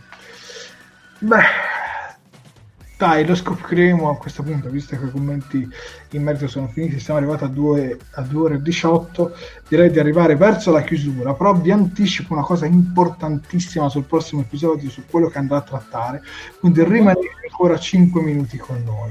Esatto. Dunque Sofia, visto che siamo in chiusura, direi intanto di dare gli appunti social. Assolutamente. Allora, come al solito, noi siamo forniti di ogni social che ci possa essere sulla faccia dell'internet. Abbiamo infatti il nostro bellissimo canale di YouTube dove potete vedere appunto queste dirette, dove potete anche recuperare le dirette precedenti. Mi raccomando, come detto all'inizio, eh, se non l'avete ancora fatto, iscrivetevi assolutamente al canale e cliccate sulla campanellina degli avvisi per rimanere ogni volta aggiornati quando esce un nostro video oppure andiamo in diretta. E in caso non l'abbiate ancora fatto e siete veramente dei traditori, mettete anche un bel mi piace alla diretta. Per quanto riguarda Facebook, appunto, abbiamo anche la pagina Facebook con tutti i, nostri, con tutti i vari sottogruppi. Eh, anche per quanto riguarda Facebook, se state guardando il video da lì, se non l'avete ancora fatto male, mettete un bel mi piace al video e soprattutto mettete anche un bel mi piace alla pagina per rimanere sempre in contatto con noi. Poi abbiamo Instagram, poi abbiamo Twitter, poi eh, li vedete tra l'altro anche, anche qui sotto, poi abbiamo il sito internet dove i miei colleghi battono continuamente nuove notizie e io ogni tanto recensisco qualche fumetto, poi abbiamo il sito LinkedIn e, e poi infine abbiamo una piccola novità. Infatti, se ci volete supportare ulteriormente, vi potete abbonare anche sul nostro Patreon. Sono disponibili due tipi di abbonamento. Il primo è il primo ufficiale a 2 euro al mese, che vi consente di ricevere un attestato di ringraziamento via email, come sta succedendo nel caso di, de, del, caro, del caro scusate, Fabio Bruschi. Poi c'è l'abbonamento capitano a 5 euro al mese, che vi beneficia dell'attestato più la menzione nei titoli di coda di Talking Track ovvero il vostro nome comparirà nella sigla finale delle nostre dirette, come per esempio sta facendo la cara spunta Viviani, che ringraziamo. Vi ricordo che però questa non è assolutamente una forma di lucro verso Star Trek, ma semplicemente una forma di supporto verso Tolkien Trek e quello che facciamo. Penso di aver detto tutto, sono 10 alle 2, io sto crollando, quindi Jared ti lascio la parola. Sì, sì, direi che hai detto tutto per quanto riguarda i social. Vabbè, io ringrazio Sofia per la sua competenza, per essere stata qui con me a dirigere questa diretta. Facciamo un saluto anche a Max e a Chiara e facciamo anche un applauso a tutto il nostro pubblico che è stato qui con noi fino a quest'ora.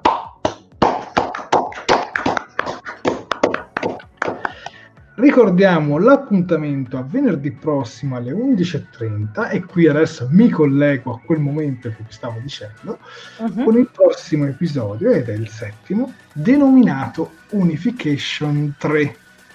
Allora, tornando indietro nel tempo, tornando ai tempi di The Next Generation, un episodio di The Next Generation in cui partecipava Leonard Nimoy, ovvero Spock, si chiamava Il segreto di Spock in italiano, ma in inglese questo episodio si chiamava Unification ed era diviso in due parti. I due episodi vedevano il ritorno in scena dell'ambasciatore Spock impegnato in una personalissima missione su Romulus, spinto dal desiderio, in poche parole, di riunificare la razza romulana e quella vulcaniana originaria della stessa specie. Ecco, questo Unification 3 di Star Trek Discovery sarà in qualche modo collegato a Unification di Star Trek The Next Generation, in poche parole all'episodio Il segreto di Spock, perché okay. praticamente andrà a affrontare la stessa tematica. A distanza di 29 anni dalla messa in onda originale e 820 anni dopo rispetto alla linea temporale di Star Trek, potremo forse avere le risposte mai date sul tentativo di Spock di ricongiungere le due culture. E quindi questo è un una bellissima notizia, un bellissimo collegamento. Io onestamente Accidenti. sono curiosissimo di vedere se i Romulani e i Vulcaniani si sono riuniti sotto lo stesso tetto. Sicuramente un'anticipazione ve la posso dare mostrandovi il trailer, che in questo adesso ve lo vado subito a cercare. Star Trek Discovery 3x7 e ve lo piazzo fra i commenti aspetta, eh, che qui mi manda tutta la pubblicità. Non ve lo posso mostrare perché proprio per motivi di copyright eh, esatto, ci butto sì. giù la diretta. Comunque ve lo mando fra i commenti così ve lo potete eh, gustare. Vediamo in questo trailer, adesso ve lo mando, poi guardate una volta chiusa la diretta, dove vediamo sia vulcaniani e sia romulani. I romulani devo dire che ricordano molto quelli di Star Trek Picard, almeno a prima impressione. Ma vabbè il, il, chi ha fatto questa serie alla fine è anche la stessa che ha fatto anche Picard, quindi è normale che ci sia un po' di somiglianza. Quindi diciamo sarà una bella bomba il prossimo episodio, non vedo l'ora di commentarlo. Si vede anche Spock, purtroppo non Leonard Nimoy, ma il baby Spock e il baby Burnham, diciamo in una scena flashback della seconda stagione. Onestamente cosa mi aspetto dal prossimo episodio? Mi aspetto di vedere un intro come quello dei Talosiani ovvero nei precedenti episodi di Star Trek farmi magari vedere un super riassunto di Il segreto di Spock e poi magari cominciare l'episodio di Star Trek Discovery. Ovviamente questa parte è una cosa che spero che ci sia io, questa certo. roba del riassunto iniziale, però per il resto sì, l'episodio sarà collegato all'episodio di The Next Generation. Noi questa notizia addirittura l'avevamo ribattuta mesi fa uh, come rumors e ogni tanto i rumors ci prendono, perché vediamo questo caso, ci prendono. Vi rimando il trailer se qualcuno l'ha persa e vi direi anche che questa diretta sarà distribuita in formato podcast a partire da mercoledì sui canali di Fantascientificast. Io direi di aver esatto. detto tutto, direi uh-huh. di mhm. mandare il nostro amato Pike e poi vi diamo la buonanotte si va. E si va tutti a vedere il trailer, perché adesso posso. No, vado a dormire. a vedere il trailer. E intanto noi vi mandiamo la buonanotte e grazie per essere stati qui con noi. Buonanotte a tutti. Buonanotte.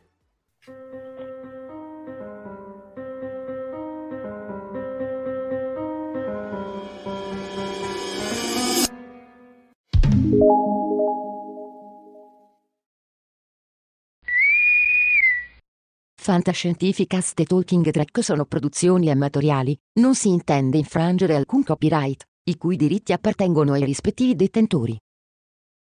Fantascientificast e Talking Track non sono in nessun modo affiliati o sponsorizzati da CBS Corporation o da chi detiene l'uso del marchio Star Trek in Italia.